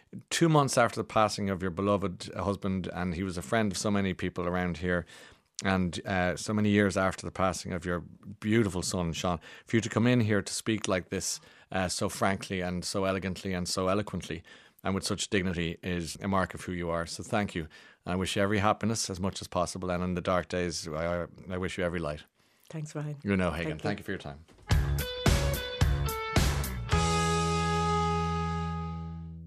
Nine thirty this Thursday morning. Great to have you with us. Let's go straight to our guest this morning, Stuart Ramsay, Sky News chief correspondent. Good morning, Stuart. Lovely to have you with us. Morning, Ryan. Thanks for being here, and congratulations, if that's the right word, on your extraordinary career in journalism. Is it something that you aspired to do from your childhood, or did you fall into it? I sort of fell into it, to be honest, Yeah. because actually I was a drummer in a band. and um, Tell and us more immediately. I, I was a drummer in a band, um, um, well, from, from about the age of 12 or 13, but um, I, but I wasn't awfully good, I have to admit. And I was at university, played, joined a new band, played much more rugby than I actually played band and got kicked out. And um, a friend said, why don't you come and try journalism, which I'd always been interested in, but I'd never been particularly good at English. So anyway, I, I sort of joined into that, uh, worked pretty much for nothing for, for a few years. And uh, that's probably about 36 years ago, Yeah, something like that. and, and here we are today. You know, it's funny you should mention that uh, drumming. I was watching, saw photos of Phil Collins recently. I'm sure you saw them, and God, the- what, what drumming has done to him physically, it's probably just as well. You kind of stepped away from the sticks. Yeah, I know, because he's actually quite poorly, isn't he? I, mean, I don't think he can sing, and I think he has trouble playing. Yeah, um, yeah. Um, I'm, I'm not quite sure why that is, but I know. Do I think they are back on the road, aren't they? Yes, they seem to be. I mean, look, that, that was a swerve in the road. We'll keep going up with the with the journal. I, mean, I remember when Sky News came on the first time on on TV. And I was bowled over by it because we didn't really get American television. So I didn't know what constant rolling news looked like. But it was transformational, wasn't it? It was, and it's hard to believe that it was sort of so new, wasn't it? CNN had existed, of course, and um, but we didn't really see it very often. Um, I think they did one deal. I think it was one of the space shuttles um, uh, exploded, and I think the BBC Two went live to CNN for the whole coverage, and no one had seen it before. And it was. uh, transformational for, for, for television and has incredibly still going. And in fact, the format really has hardly changed at all. Um, and what what has changed now, of course, is the commitment there is to so many different media platforms yes. and the digital output, etc. And that's what's really moved on in recent years. But actually, if you like, the TV bit is pretty much the same. What I'm going to do, Stuart, with your permission, is to leap head on into what happened in February, if you don't mind, because I think most of our, our listeners now know the ins and outs of the war in Ukraine. Um, I mean, it is to an extent a black and white issue with uh, Putin's war against this extraordinary country. Where were you that day in February? Where were you heading to and why? Well, interestingly, we were being attempting to head to a town called Bucha. Now, we all know of Bucha now, and we've seen what has happened yeah. in that uh, town. But of course, it was almost completely unheard of then. It's just outside of Kiev. We've been trying to get there all day to take. I mean, it is probably a 30 minute drive from the center of Kiev, maybe 40 minutes or so, mm. but it had taken hours and hours and hours because of checkpoints. Um, many of those checkpoints being quite jumpy, um, but they were all Ukrainian. Anyway, we re- reached basically the last one. The whole of the battle space had changed. We could see about a kilometre away Russian helicopter gunships attacking uh, places near uh, to Bucha, and we concluded it was late. It was getting late. It was sort of afternoon, late afternoon. Mm-hmm. We decided it was simply too dangerous to go on, so we decided to return to Kiev. But all the roads we had travelled on were now part of the battlefield, so we had to find a, a different way through. And we came up to a checkpoint, uh, police checkpoint, asked them the best route back that they could see, and they pointed us down a road. Now, I think a lost, something got lost in translation. I suspect maybe there was a turning we missed. We don't know. But mm. anyway, we were told to go down this road. We could see a intersection coming up in front of us, and then uh, first bang uh, uh, on the car. I think the left-hand tire uh, burst as well in whatever it was that hit us. We sort of rolled to a stop, and then uh, then the ambush started proper with a shooter in front of us and a shooter to our left, um, pretty much firing constantly um, at the car. What was remarkable, you know, what is not remarkable is this, this, this took place because we've known even then, but we've seen it since, uh, that civilians had been attacked in their cars mm. as they were attempting to, to, to get out of, of, of the battlefield. Um, what is exceptional is that Richie Mockler, our cameraman, rolled on it all. Yeah. And so it's it's it's it's it's not unique. It's happened before, but it's very rare that you actually see the entirety uh, of an attack on on what is ostensibly a civilian car. Well, you're in this car. Uh, you've got gunfire coming from all sides. Um, can you park Stuart Ramsay, Sky News chief correspondent, for a second, and tell me what Stuart Ramsay, friend, you know, brother, son, is feeling crouched in the back of that car as this is all breaking loose? Yeah, I, I uh, we, we, we are, I'm very experienced at wars, and yes. we are quite trained. But at that stage, we, we the firing had started. It stopped. We thought it was a mistake. We identified ourselves as British journalists, and if anything, the fire intensified. And I remember thinking of my my wife and my three kids who you know are used to me being in dangerous situations, yeah. but I didn't think I was getting out of this one. I was convinced that was going to be it. And just before I was actually shot, I remember thinking, I know I'm going to die. I wonder how much it's going to hurt. And funnily enough, being shot I actually brought me round, if you like, from this sort of I'm just going to sit here. I know it's over to no, I'm not going to sit here. I'm going to get out. Wow. We two uh, members of the team had already gone. Um, uh, uh, Martin Vowles, who's uh, one of our uh, uh, producers, and our local fixer, Andre Litvenko, had actually got out.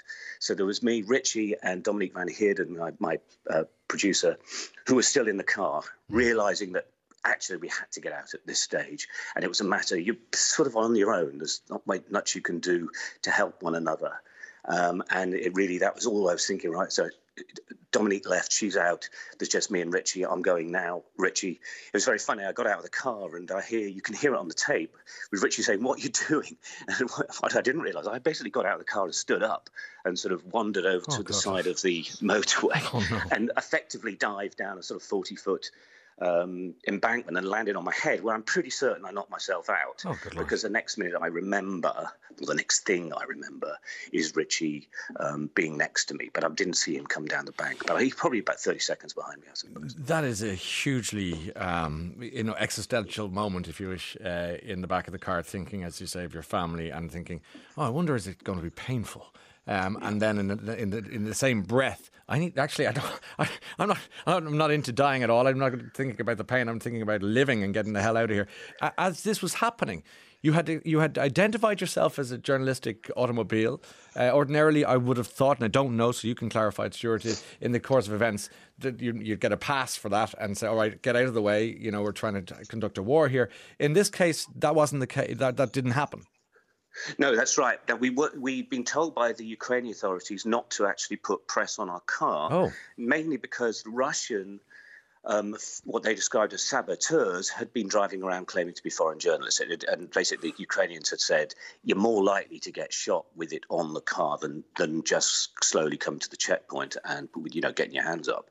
So that's why our car, which is just a little family saloon, um, with five people in it. But you know, we've got armor on. But we're not wearing helmets, and you could never tell from a distance what you know who was in that car.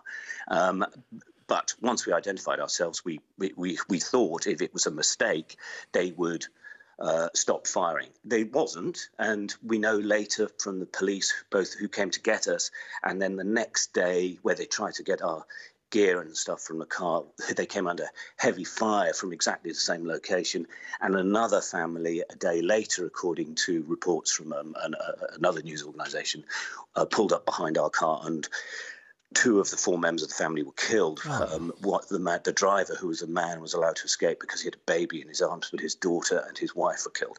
So we know that area um, was going bad. What I would say, just now, we know exactly what was happening there because it's the road that leads to Bucha, and we know this is the M06 is what it, we were on, but it's also known as the E40, and all of that highway. Um, you'll have seen pictures of, of, of bodies and cars. There's quite a well-known picture of a guy who gets out. It's on a CCTV, and there's a tank on the road, and he just gets shot dead. That's literally about oh, a kilometre from where we were. So, what we suspect happened was that this was the forward operating place for the Ukrainian, sorry, for the Russian invasion of Kiev from the west, and that Bucha was probably going to become its headquarters, its, its, staging post, and that all the area around was now being flooded with Russians. This was very early days, so we suspect that we just ran into one of the early forward teams yeah. uh, that the Russians had put in place, and their job was to kill us. I mean, there was no expectation of yeah. them not. I mean, they, they didn't stop firing at all. Oh gosh, I've so many things to ask you. Um, for, first and foremost, are you okay with me playing the audio of that uh, attack on your car? Of course, yes. Of okay. course, I am. It's funny, actually, interesting for, for, for, for your listeners. Yes. The audio is actually more disturbing, I think, than the video because you can hear the voices, etc. But uh, yeah, please, please be my guest. Oh, oh that's a bullet. That was a bullet. Right? No, it wasn't a bullet. It wasn't. Something blew up under us. Something went bang. Okay. Oh, there's a big okay, off hole. Okay, okay, okay. Oh, oh.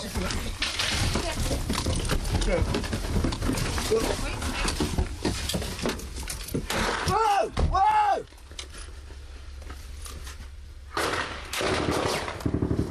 What the f? Whoa, whoa!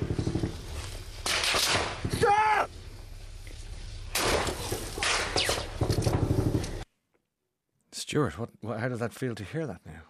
Pretty horrible. um, God, it's terrifying. Yeah, it was. You know, just in the car was three. Sorry, I'm a bit shaken by that. Yeah, yeah I, I, um, sorry, I, I, I, didn't no, mean no, to. no, it's yeah. fine. Okay, no, it's fine. But you know, that's three minutes. It's about three minutes and twenty seconds of of of of, of, that, of Richie's shot where there's firing constantly. It actually gets on worse than than that bit that you've shown there. But you can see how how quickly it developed and um, how you know you do feel absolutely powerless because you, you know you have to debus. That's what it's called, right? You know you have to get out. But it's really easy to say that when it feels safer in the car, which it isn't, than it does than just being outside but especially if you're not sure where you can get cover. We didn't really know if there was an embankment. I mean, anyone could have, we could have been in a different part of the road, got out and had no cover whatsoever. Mm-hmm. Uh, the embankment was there. It was very, very steep. I think both Dominique and Martin actually went over onto the cement, which just they just rolled to the bottom. But um, luckily, everyone is wearing armor, so yeah, it hurt, but it wasn't. You know, you're not going to actually get seriously damaged. But staying in the car was not an option because you you would definitely are going to die. Dominique said to me, she said, I, I reached this conclusion, I will definitely die in the car. I might not if I get out, Yeah. and got out. And incredibly, she got out into the most enormous hail of bullets that somehow missed her. I mean, it, the whole thing is miraculous, by the way. I thought talked to um, friends who are in the military. They they practice ambushing drills. I mean, they have no expectation of of anyone getting out of a car if it's a proper ambush, but. For five people to get out is impossible. It's, in, it's, is, is their take on it. Maybe one or two, but they would be so injured that they'd be finished off later. So, you know, with that that is what is miraculous. The other thing, we don't know what happened to the left shooter. He definitely, see, my side of the car, there's bullets and the windows have gone, so I must have been hit from the left. But for some reason, he seemed to withdraw. What we don't understand, and what we don't know, is why there wasn't a follow up. It was one something that we were very concerned about. So we, we sort of escaped down the side of the motorway, then uh, made our way into a a factory unit, mm. effectively, where three caretakers that sort of took us inside we we now kn- we know we were probably there for four hours. For about two hours of it, a battle continued outside. And what we think happened is that they were following up, they were coming to get us, but that a Ukrainian unit of some description, perhaps drawn by the noise of the firing, engaged with them. And that because there was definitely it was a firefight, it wasn't one way, and um, maybe that is what saved us because after a while it went quiet um, we'd been in touch with the outside world by this stage, um, and um, the police were asked, we now understand, by the country's secret service to come and get us. Even at night, because they clearly had intercepts which suggest that our building was going to be attacked again or destroyed. We have told that it was, but we I can't confirm that. We we just be told by the police that shortly after we left it was attacked, but we don't know that for certain. But we know that they did.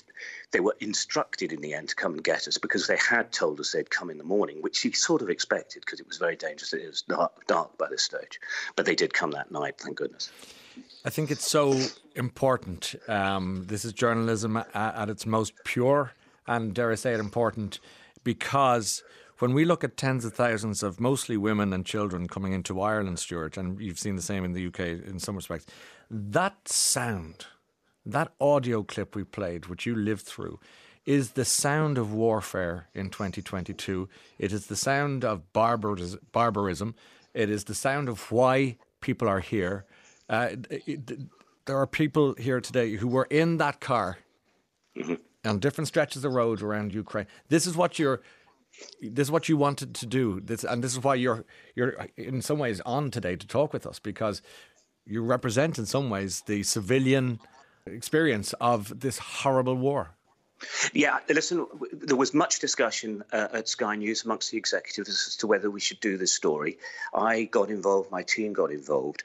Uh, because of, the- you know, on the on the face of it, you could say this is just navel gazing, aren't we brave? But it wa- it wasn't, and I'll Yeah. tell you why. We wanted to show Yeah. that this is exactly what is happening to ordinary people. There were many instances like this. The exception, as I said, is that we filmed it all. Our story was not about us, even though we were the people in it. The story is about is this is what is happening. Don't listen to people who say this is lies. People are still saying to me now, you know, unidentified Twitter Twitterers who are saying you made it up. It's like okay, so I actually get shot. Actually, you can see the scars. You- uh, the Yeah. car is there. Yes, it's being yes. filmed. You know, it is there, and they still say it's not true. So it's important that we could get this out because you know, the Russian machine is brilliant at saying it's just not true. And as we've said, I mean, the ambassador uh, to, to Washington, uh, that's Russian ambassador to Washington, which sent me commiserations and said you were shot by Ukrainians. We weren't. Yeah. We, we have people saying that it didn't happen. It did. And it happened to lots and lots of ordinary people, as you say, terrifying. They don't have training. They don't have body armor. No. They don't get out of the car. Simple as that. You know, the lying is. So I've been doing a lot of reading and, and, and watching and listening around uh, Putin's uh, t- uh, regime. And the lie, remember the little green men uh, going into. Yeah.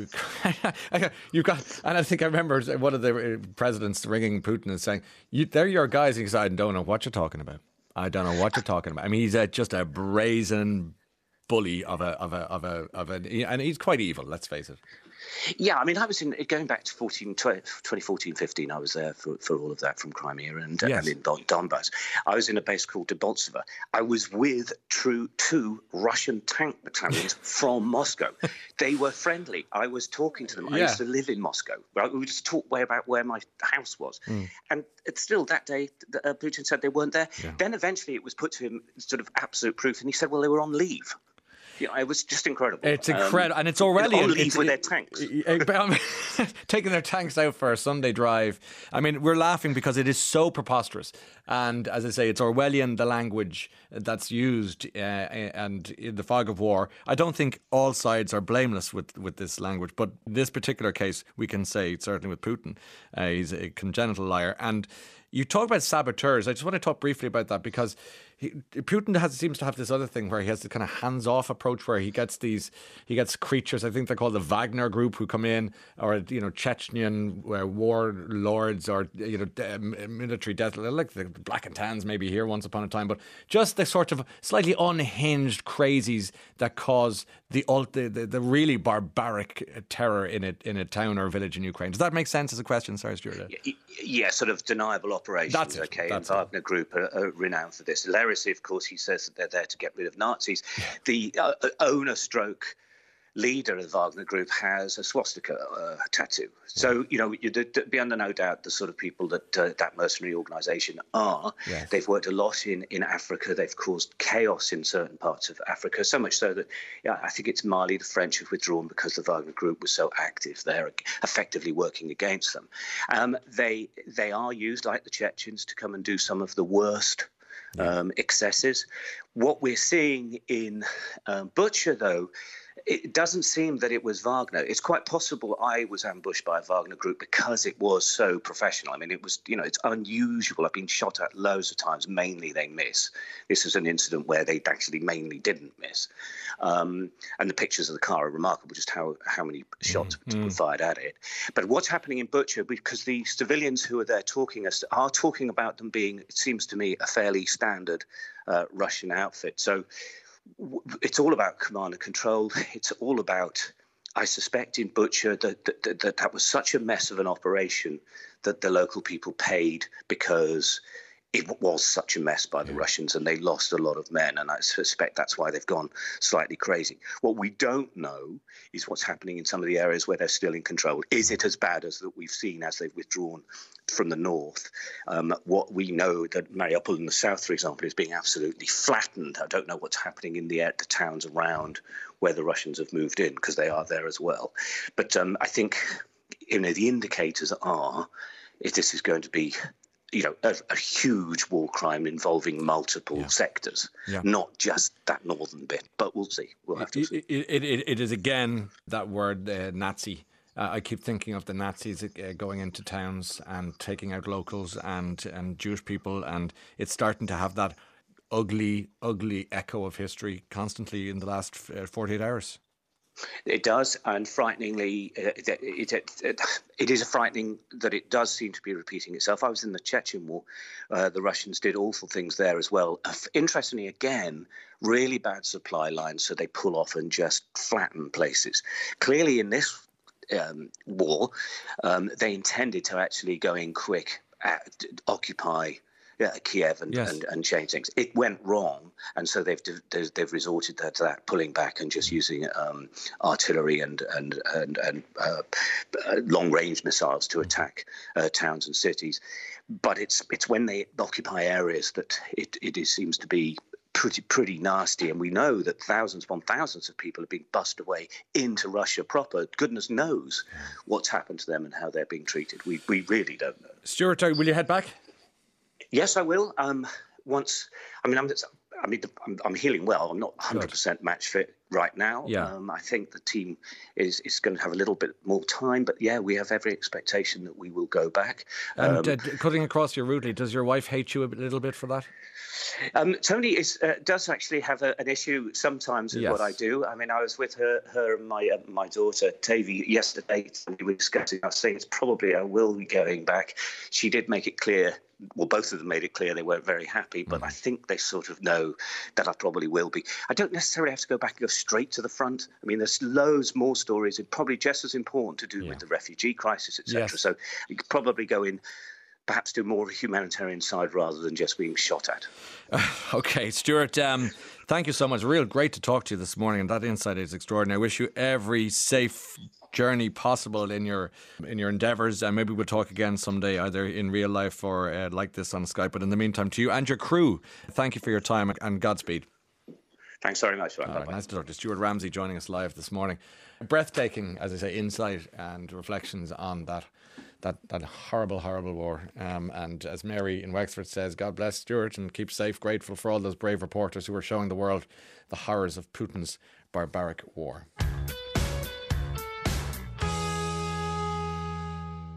It is 23 minutes to 10 o'clock. And you can email, by the way, ryan at rte.ie. That's an important one to know because uh, over the weekend and any time that suits, give us a shout and we, or at least drop us a mail and we'd love to hear from you on anything that catches your mind.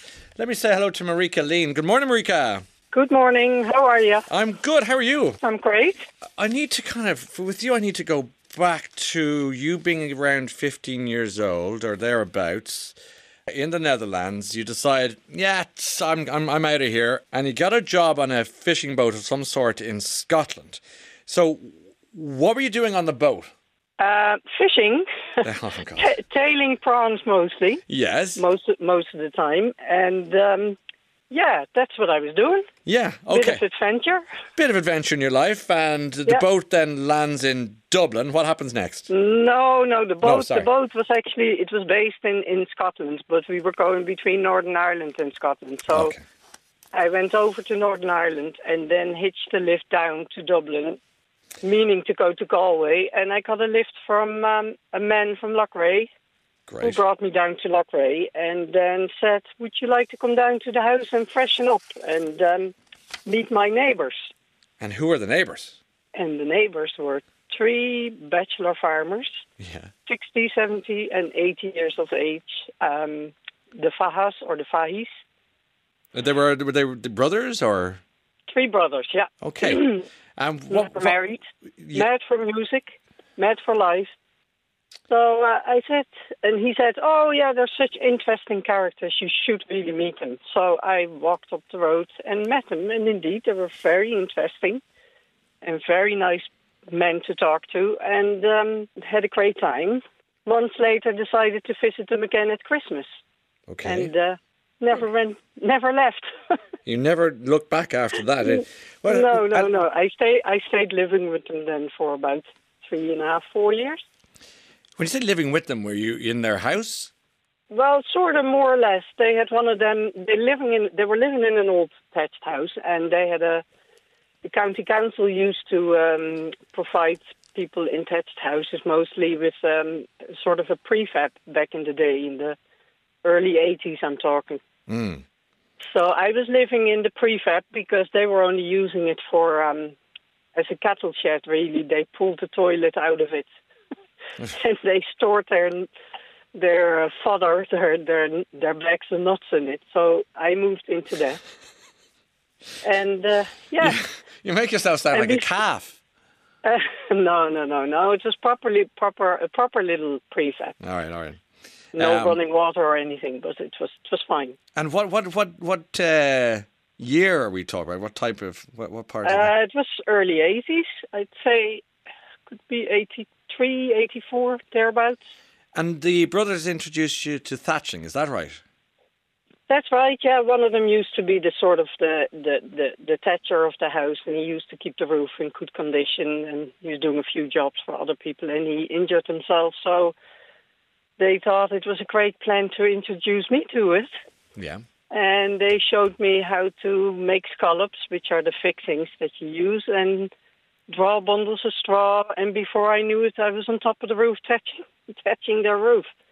How, how long does it ta- how uh, long does it take to thatch a roof? Well, at that time, now you wouldn't do the whole roof, especially not their house was in such bad condition. You'd only patch where it started to leak, Okay. just strokes here and there and patches. And so there were different times. It's not like now where you do a whole house in one go or half a house, but back then mostly people lived from year to year did bits and pieces on their houses as as it needed to be done. And you became ultimately became a Thatcher. Then I became a Thatcher, you could say, yeah.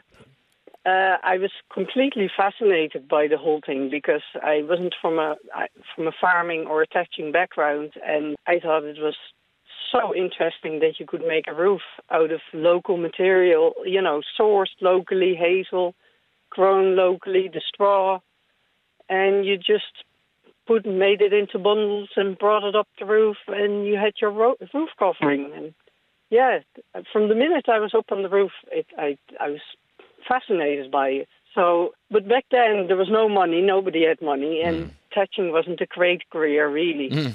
So I was doing bits and bobs everywhere. I was doing thatching everywhere, and I was also doing other work everywhere because you couldn't make a living off it. That's how it sort of all started. And then I got married into my 20s. I got married to a reed thatcher and got introduced to a different material, reed, you... and was convinced that this was a way superior material than the material I was used to, the straw. Ultimately, I don't agree with it now, but back then. Okay. Did you say you married another Thatcher? I married a Thatcher, yeah. And how, how did you meet him? Well, that's a really long story, but we, we used to know each other as teenagers. We were, we were both runaways, really. Okay. And that's how we met up. And um, then years later we met up again and we got married. You got married and had some children yeah. together, and uh... and we had children and the whole lot. And then about I suppose eighteen. Yeah, so I was only allowed to be a sidekick really, and doing all the yeah. the groundwork and the scallops and. Even though I had been a thatcher in my own right before that, but um, anyway, about 18, 20 years ago, maybe he decided he was not interested in doing it anymore and he gave it up. Yes. So uh, I didn't want to give it up. And I stayed going, and ultimately I did an apprenticeship to gain a bit of self confidence, and um, I've been touching ever since. You must be one of the few uh, Thatcher. I was going to say female, male Thatcher, but just Thatchers in Ireland. Is it is it common? Are there many people left doing it? Um, not that many people doing it. There's a good good few in the west here that I know of. Okay. Not that many women. I only know of one other lady Thatcher, but I'm sure I don't know everybody. So uh, there could be more out there. But as far as I know, there's there's another lady up in Sligo. Okay, I would have yeah, obviously like everyone else in the country. You, you you pass by a thatched cottage, it always looks very romantic, and it always looks very beautiful. It always looks like uh, artistic and kind of old fashioned. But um, people used to, oh no, the, the, the, you know rodents will live in the in the among the the thatching in the roof and all all these kind of is that a myth or you know are they are they? Well, it's it's it's definitely a myth when it comes to reed thatching, reed as a material, because there's not that much interest in living in reed because there's no there's no food for them in it. But in the past, um, you know, just in the straw, there would have been mice mostly because there's always a bit of grain left in it. I see. And they, they would have smelled the grain, I'm sure, but from living on the thatch, it, it's definitely not. I don't think you get many more mice and rats in thatch than you would get in a normal house or a normal room. Okay, okay. And I you, mean, you tend to use reeds, is that right? Um, well, I prefer straw, but yeah. in the West now it's 90% gone reeds because on uh, the unavailability of the straw and the modern farm techniques have unfortunately led to the demise of straw, so it's nearly all reed at the moment. And in my uneducated mind, reeds are common and everywhere and easy to come by, but I think I may be wrong on that one. Where where do you get your reeds from? Reed is very common. It does grow everywhere there's water, really, but in order for it to be harvested, you know, it has to be properly managed and it has to be crossed on a yearly basis and it has to be dried in a certain manner. So there's a lot more to it, to the harvesting of the reed than just going out there and harvesting it. Now, mm. I'm sure you can do it and you can use it in its original form, but you get a much better and nicer finish when you're using properly managed and cut reed that's straight and stored in, in under dry conditions. So most of it is imported. There is Irish wheat. Mm-hmm.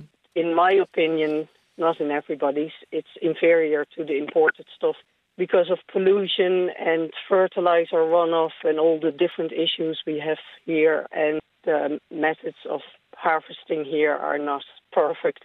So it's mostly brought in. It's mostly imported from Eastern Europe and uh, Turkey. Oh, okay. So many of the modern thatcher thatched roofs we'll see will have reeds from Turkey, possibly. Possibly, yeah, yeah. Right, For the 20, 25 years mostly, yeah. Are they the ecological dream? They are really, uh, except from the carbon footprint at the moment, bringing them in from abroad. Yes, yes. They, it, it, it, if it was managed properly, you know, all the materials, reed and straw, can be grown in Ireland. Um, it's a highly, it's a great roofing material, really, because it's not only roofing, but it's also very highly insulating, and uh, it's not derived from oil like many modern insulating materials. It's carbon neutral. Uh, It's a natural material. There's no issues with disposal because it can just compost away. In my opinion, it's a material of the future, really. Yeah. Yeah, yeah. And, and you, you spend a lot of time up a ladder. Does that mean you have to work sideways? Yeah.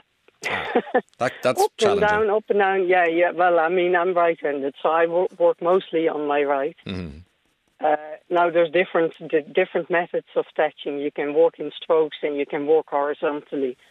But either way, I do I do twist my body around quite a bit. Yeah. ah, that's that. So you're, you're you're agile on the on the ladder making. I would imagine Very, it's yeah. it's kind of zen. Is it? Is it a very peaceful thing to do, or is it frustrating? I, I- I find it very peaceful to do, but it all depends a bit on the weather. And as you know, it's not that great in the west. yeah. So uh, the, the last year now has been very peaceful for me. But if you're walking in rain and wind, it can be uh, yeah, it can be can be uh, a different experience. you're up and down with your covers the whole time because you don't want your thatch to get wet in between and. Yeah, it can be very frustrating. Also, the amount of work you get done on a rainy day is, is minimal. I can imagine. Ma- But um, I'm an optimistic person, so I always leave in the morning thinking it might clear today. Yeah. I hope so. I hope so. We got a lovely message from Evelyn in Cloonboo, which on the road to Mayo in Galway. Says "Ma- Marike, uh, thatched our house. It is so beautiful. She's a wonder. You're you're a wonder. Well, I mean, she's she's overdoing it a bit, but well, I, it's only really a trait, you know. It's it's it's no magic or there's no it's not rocket science. well, another person has been on to say that you're a wonderful thatcher and a beautiful person, that, and that you thatched their house in Gort. So you're are are you are you in demand? I mean, how many houses would you thatch in a given year, Marike? It's hard to say because you know between you know full roofs and repair, you know, I might do three might do three full roofs maybe, and then repair and ridging, you know, comb the ridge. Edwina in, Le- in Leitrim says we've over 150 people growing oats in Leitrim for the straw, as we couldn't source the correct length, just like Marike. So Leitrim County Council and Creative Ireland are funding uh, organic oat seed to share throughout the county in Ireland as we and we make straw boy costumes. Check well, out. that's a yeah, that's so a brilliant initiative, and I would really, really applaud that. I think that's really great. I mean, many thatchers, and especially straw thatchers, have talk, have been talking about the issue of the availability of the straw for so many Right, years. right. Well, uh, people can go on that uh, sowingtheseedproject.com. Sounds like a Tears for Fears album. I, I love thatched roofs, said Mary in Donegal. I had the pleasure of staying with my cousin Breezy last autumn in her home in a thatched cottage in Glenties, where she was living an authentic traditional cottage life. Unfortunately, she lost her cottage to fire a few weeks ago. Gosh, and it's so devastating. But the thatch will uh, once again be put back on the cottage once yeah, it and is that restored. absolutely a huge, huge problem to house owners because um, home insurance is ridiculously Oh, I can only, expensive. I can imagine. and a lot of people and a lot of people can't I, I hardly know anybody that can afford it or can can get can get it Yeah, it's a privilege, really, obviously, uh, by the sounds of it. Um, Yeah. But I, I think it's also an important part of, of the rural landscape. So thankfully, people like you are keeping that story alive, Marike. Um, thank you. Yeah, go ahead. well and uh, on that note I would actually like to um, to use this um, platform to Yeah. um, Sure. To to call for the for an increase in the in the in the in the grants in the uniformal uh, thatching grant that all thatched houses are entitled to because that hasn't been increased in many, many years, I'd say 20 years or more. And in order to preserve the natural Irish heritage, the custodians of these houses, the owners, they do need financial help. And um, I mean, even though there is help out there, at the moment it's only a, a tiny amount of the actual cost of the thatching. So I think it's very important, and maybe house owners together could get together and lobby or do something because everybody is confronted by this problem. And uh, in line with other build, building materials, the, the price of thatching or the price of thatching materials has also increased hugely. So, I mean, it's going to be harder and harder for people to keep their houses in good order. Yeah. And uh, everybody likes to see thatch, and everybody loves the humble traditional Irish cottage, but they're under pressure. Okay, well, look, keep for a keep, long time. Keep the story alive, Marike. It's been lovely talking to you, uh, and I hope I'll, I'll, pass you by someday on my travels around the west of Ireland. You'll be halfway up or down absolutely. a ladder, depending, and I'll say hello. Well, absolutely. Looking forward to it. Likewise. Thank you for, Thank you for your time. Me, Ryan. An absolute pleasure. Take care Bye. for now. Enjoy your Bye. weekend. Uh, Marike Leen uh, joining us, originally from Holland, as you can hear, but lovely uh, Galway twist her accent uh, every now and again on a bend in the linguistic road. Lovely.